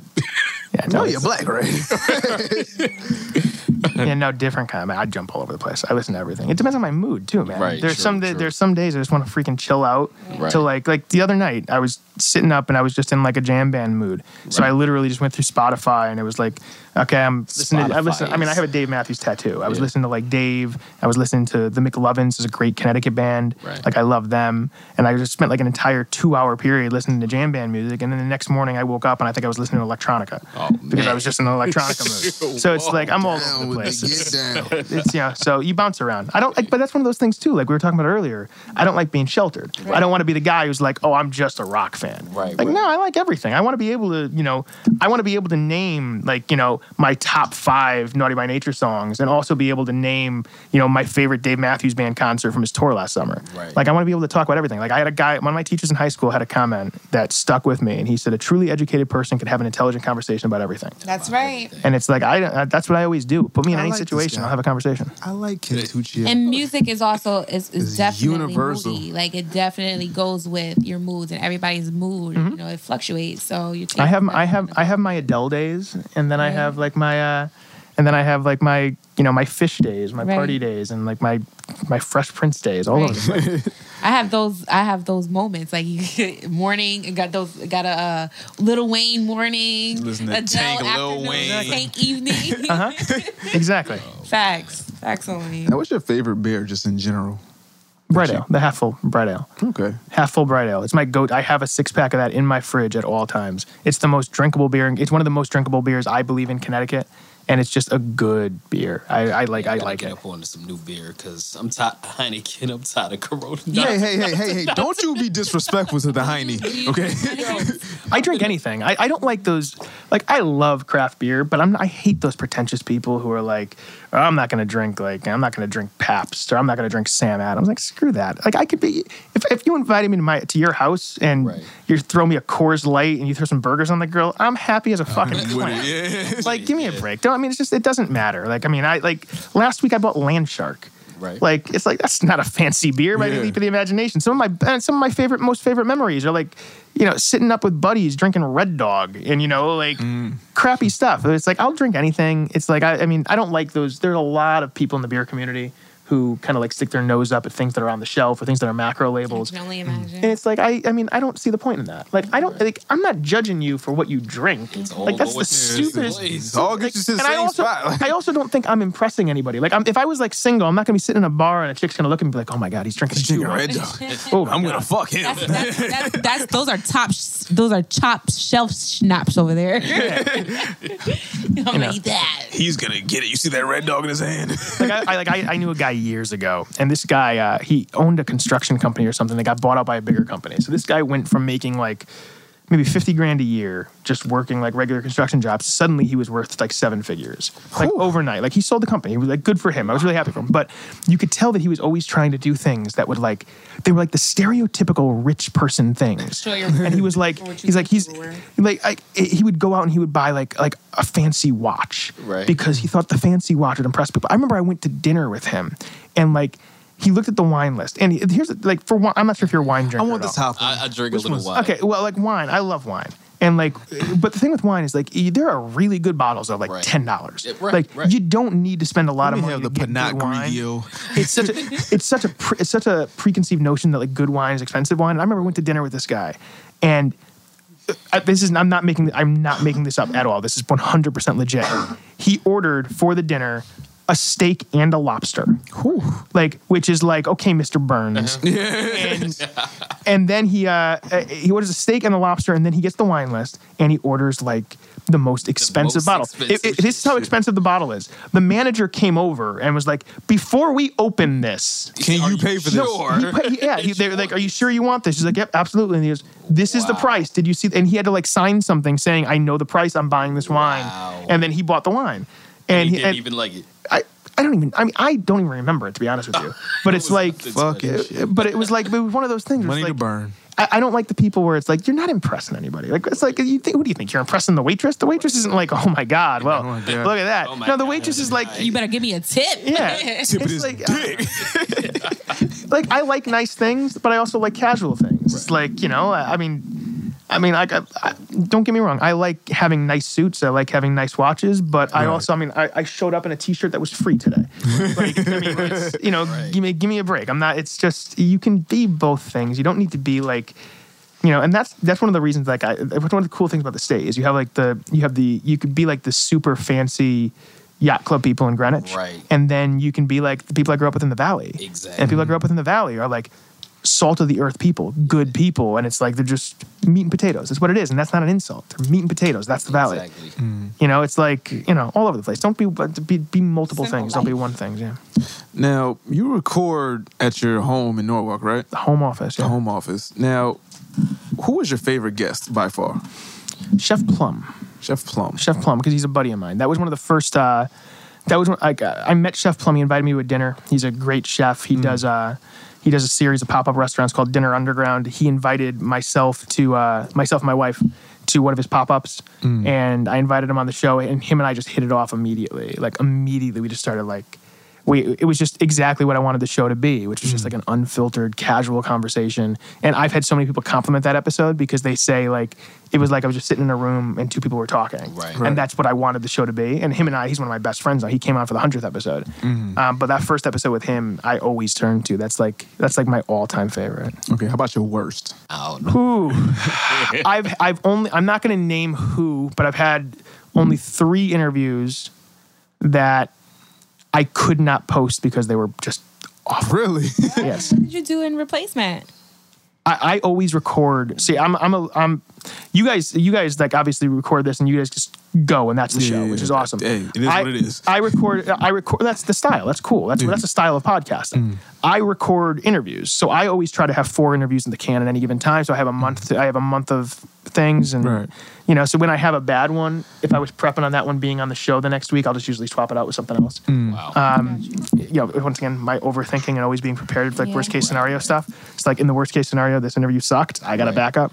Um, I've had a couple of those, but I've gotten very good, I think, since I've been doing it at being able to pull a conversation along. Right. So like if, if someone's not giving me much, trying to figure out a way. Like you want to you want an example of that? Listen to the one I did. I had Senator Richard Blumenthal on the show. Like, and you want to you want something where I couldn't pull a lot out of someone. he had no idea what a podcast was. I was the first podcast he ever did. Wow. And like you know like. uh, Yeah, I mean, I, I he was he was super nice to me, super friendly. Like I actually enjoy, I really enjoyed hanging out with him. But you could tell if you listened to the interview, he wasn't giving me much. Like he didn't understand that it was like, you know, that this is like a conversation. It's like you and I talking. Let's just go back and forth. Right, right. He was treating it like a CNN interview, which is like, you know, tell me about this bill, and he gives his answer, and then And that's question it. two. Yeah. Like I remember I asked him, like this, I asked him. He went to school. He went to college with Bill and Hillary Clinton. So like. I want to have fun. Let's talk Bill Clinton college stories. Yeah, that whoa, sounds like fun. whoa. For. So I make so I make a comment. I made a question on the show. I'm like, hey, you went to college with Bill and Hillary Clinton. Like, you know, uh, is it cool for you looking at who they are now and like thinking back on what it was like going to school with them? And he just kind of gave like some, I support them in their campaigns. Real political, And, like yeah. and it was like, and it's listen, that's fine. That's that's a style of interview, but that's not my show. Right. But the the reason I'm kind of going roundabout here, but I mean, what made what made me really happy about that is two years ago, I that would have just fallen in the water. But I was able to pull at least like 15, 20 minutes out of it Right. and make it usable. And make it- and for me, that was a win. And I'm like, wow, okay, I'm glad I did that. And plus, it was really cool to be like um, a senator on the show. Right. Like that's a legit. That makes me feel legit. It's like, Right, okay, I did this where like this guy legitimately had his press people put this in the schedule. right. You know, it's cool. Wow. Any more questions? Um, nah, we good. What's next I- for you? What's next? Oh, right? yeah. I, I have no idea. I, I mean, I never know what's next. I mean, if you, yeah, I mean, it's Got the event going on in July. Oh, ac- oh, I guess I could plug. I mean, Yeah, then we have. Uh, I mean, w- w- July 23rd is the next Connecticut Blind Bureau Awards. We already announced that. I have other events that are coming up throughout the summer that we haven't announced yet. But this summer is filled with like Welcome to Connecticut events. So uh, welcomect.com is the website. So and follow me and on Twitter. I do all the announcements for stuff. But uh, this summer there are a lot of live events, a lot of cool stuff going on. So it's it's gonna be cool in that way. But in terms of overall life, I have no idea what's going on. Right. It's just I wake up and Go by Yeah. go by the vibes.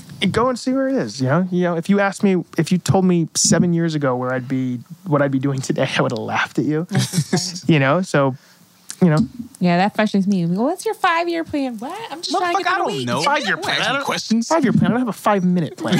Give me a break. I have a I have a rough outline Right, of right, my right. day, I have which is an at some point I want to get coffee. Hey, look, it's nice. I'm going to go for a run at the beach. It's like Right, ah, right, trust me, it's not. I have you know. ideals. here's the problem with here's the problem with superstructure is if you're super structured and you want things to be a certain way, you're gonna get thrown off your game if they don't go that way. right? The disappointment. If you have a rough idea and you're like, this is the way I want it to go, you just maneuver it around. Like it's like going out for drinks. Just tell, tell your buddies like, hey, you know what? Let's go out for one or two drinks at happy hour, and it turns into being like a seven hour endeavor. Mm-hmm. Right. Whatever, cool. Just go with the flow and see what happens. right, right, right, right. All right, last question I got before we get into our listener questions. Favorite wrestler all time? Shawn Michaels. My first, I've already, I've already, I've, oh my god. I've already convinced my wife if I ever have a kid, my first kid is named Shawn Michael Tuccio. Yeah, yeah. Kid you not. That'd be the illest. Not Undertaker though. No, I never liked the gothic gimmicks. Never got into them. Like Undertaker, man. the Brood. I was always a Stone stuff, Cold Never. I never liked the dark stuff. I never liked like the gothic, dark, Oh man, vampire this kind of nigga's stuff. My dude, forever. Nah, Shawn Michaels because I like The Shawn Rock Michaels is since he was the. Rockers. Is it because he's The Rock? Yeah, it's only because of that song. I always like Stone Cold. It, it was The Undertaker until Stone Cold came. He's just badass drinking beer just because Stone Cold says so. He go fuck. I've always hated Stone Cold. Bro. Oh my god, yo. I might be the only Next one. week he ain't gonna be on the podcast. Is he 316? Yeah, uh, Austin, Austin, 316. Austin. Austin, three sixteen. Stone Cold. Don't get biblical on me. Stop. I'm not at all. I just want to know because that that's the only other you know WWE like. I gotcha. Uh, in my All right. mind. Let's get to these questions. right, so listener questions, right? So we're gonna start with would you rather, right? So would you rather a kick from David Beckham or a punch in the face from Mike Tyson? Punch in the face from Mike Tyson. Punch in the punch in the face from Mike Tyson. Or what was that? A kick from David Beckham or a punch in the face from Mike Tyson? Okay, can, can we preface this for a second though? Yeah. Are we talking about like 2016 Mike Tyson? Are we talking about like Mike Tyson? We talking about in his Douglas? prime first round knockout Mike Tyson. and Oh. it don't oh. necessarily say where we get kicked at though. I could say you can get kicked in the groin by Oh, David hell Beckham or nah. punch in the face by Mike Tyson. Nah, I'll punch in the face from I'm Mike gonna get punched in the face. Yeah, I, I'll take that punch in the face in a second. Now, if if David Beckham gonna kick me in my big toe or something, then he could do that. Nah, That's cool. my little man ain't do nothing to nobody. I, I can't. I can't do that to him. um, would you Call rather? it a little disrespecting Yo. yourself. You know what, Nikki? I ain't fucking with you. Sorry. I can't fuck with Nikki. Would you rather have your parents or your spouse read your text messages or see your search history? Whoa, let's slow Hey. down a little bit. Because you said parents or my, spouse. my Yeah, parents. parents or spouse? It's like two completely different Um, would you rather your spouse see your search history or text messages? Oh yeah, she can see my text messages. Yeah, she can see all text day. messages. Yeah, I Uh, mean, I don't have a Chill. spouse. If you had one, would you rather? You can See- search everything, baby. I don't give a shit. Sure, Yeah. my wife don't want to see that big booty porn I've been searching. Yeah, you could definitely see that search history. Them text messages just be.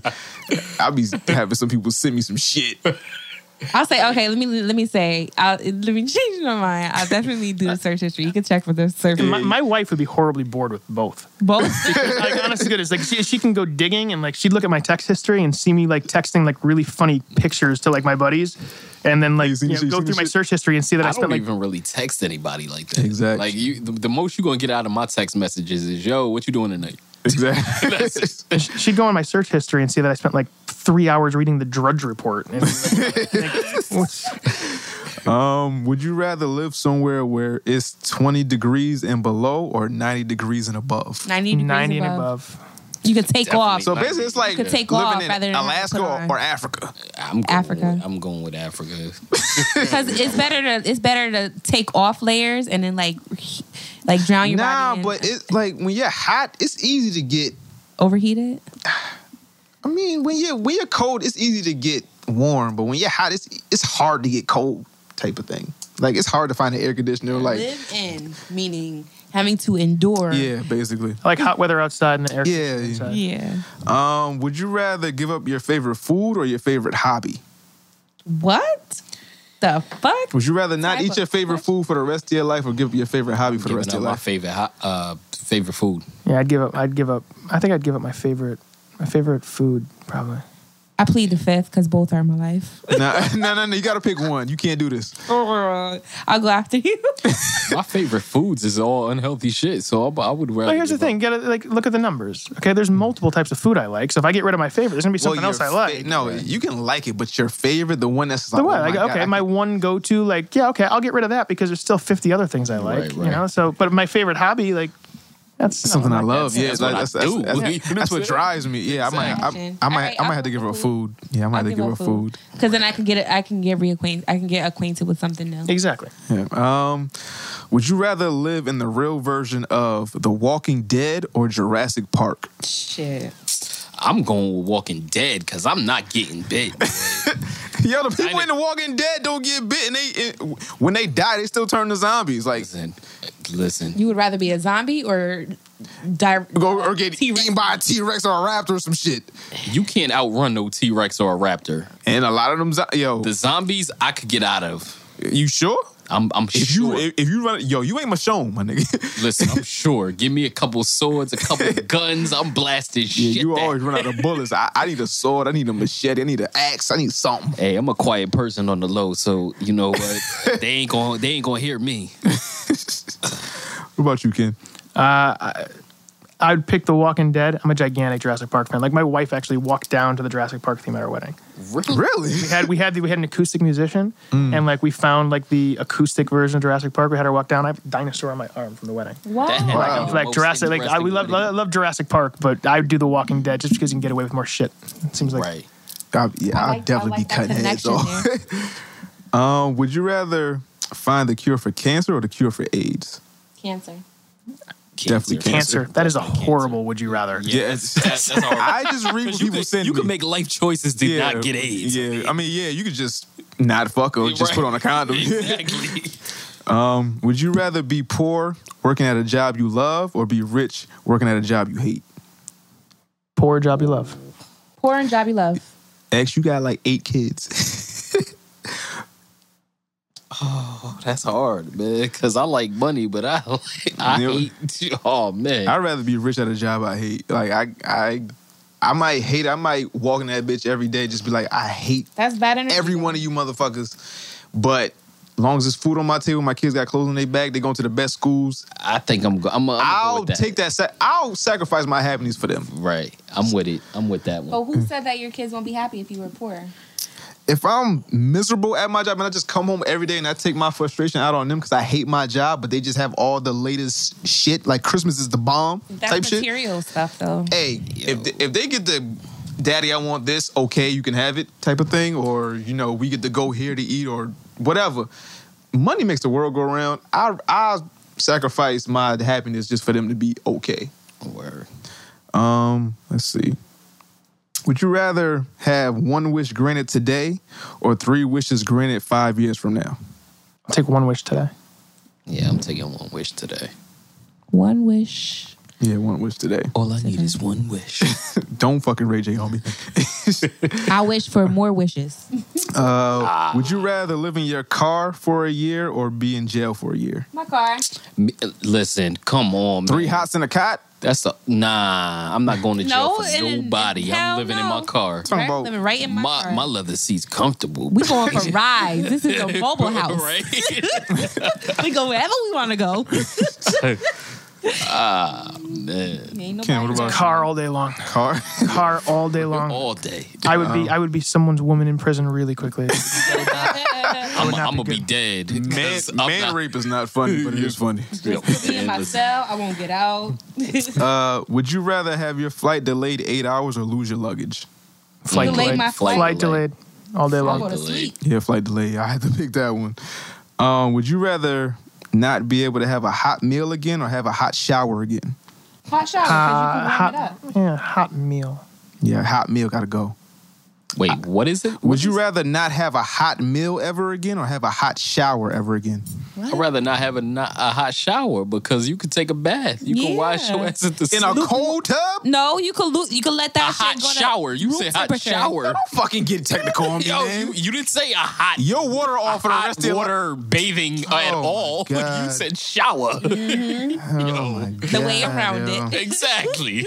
Don't- you niggas Gotta find the loopholes, baby. motherfuckers with the loopholes. Solutions. Um, you wanted to do I owe my friend money, right? Yo, you know we at 130, right? I know we, I know where we at. I'm trying to finish this as quick as possible. All right, all right. All right, so the question is point blank, this bitch is supposed this bitch I'm supposed to be best friends with owes me money and I'm tired of her excuses.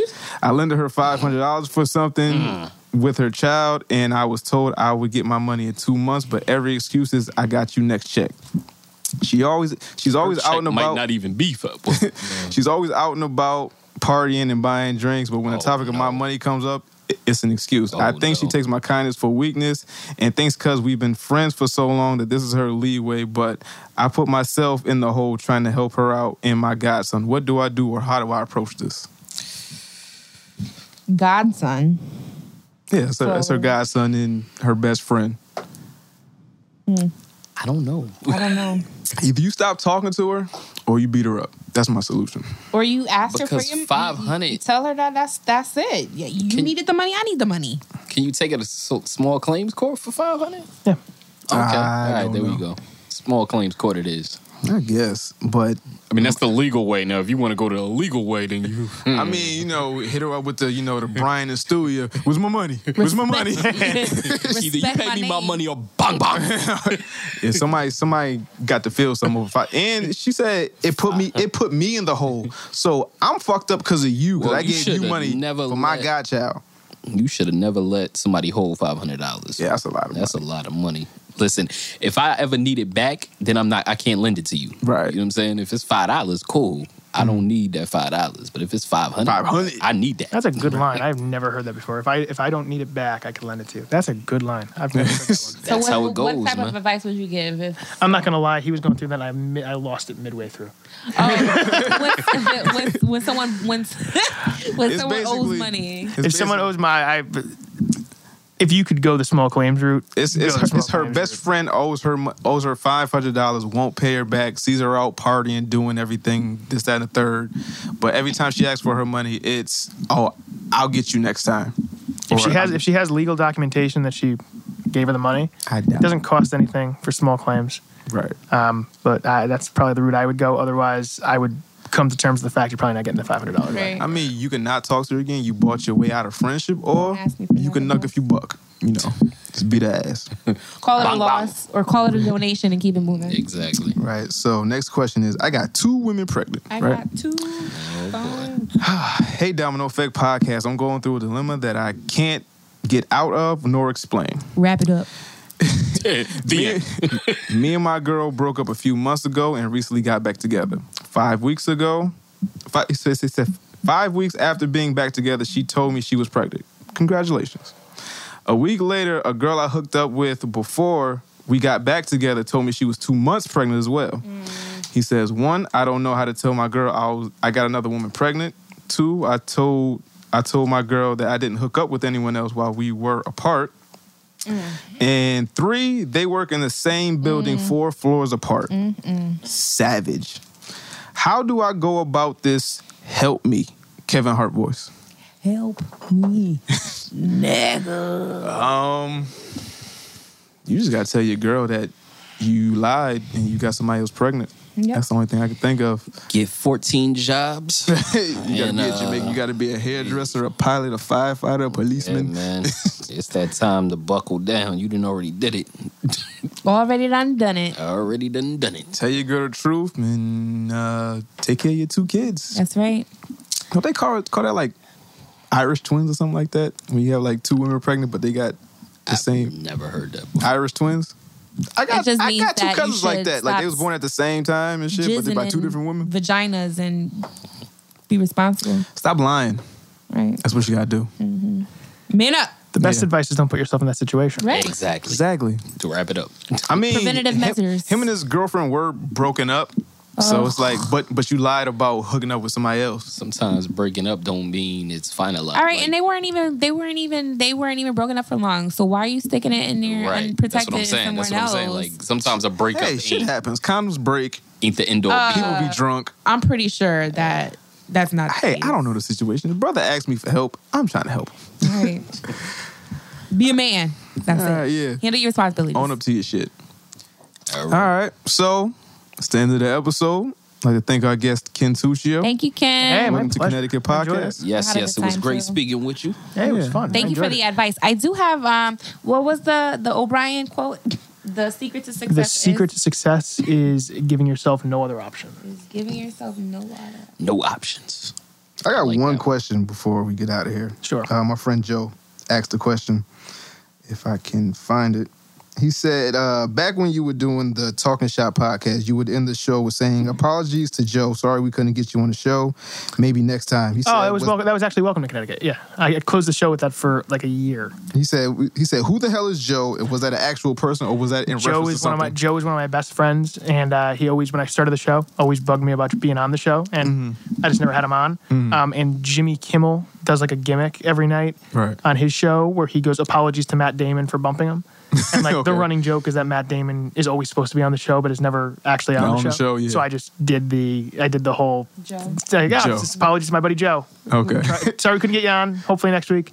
I stopped doing that though. I did that every I did that every week for around I want to say like a year. And then I then I stopped it. I should have kept that going. I'm, I'm kind of pissed I ended that. Shout out to Sleep. All right, so I go by the name of Domino X1. Respect it.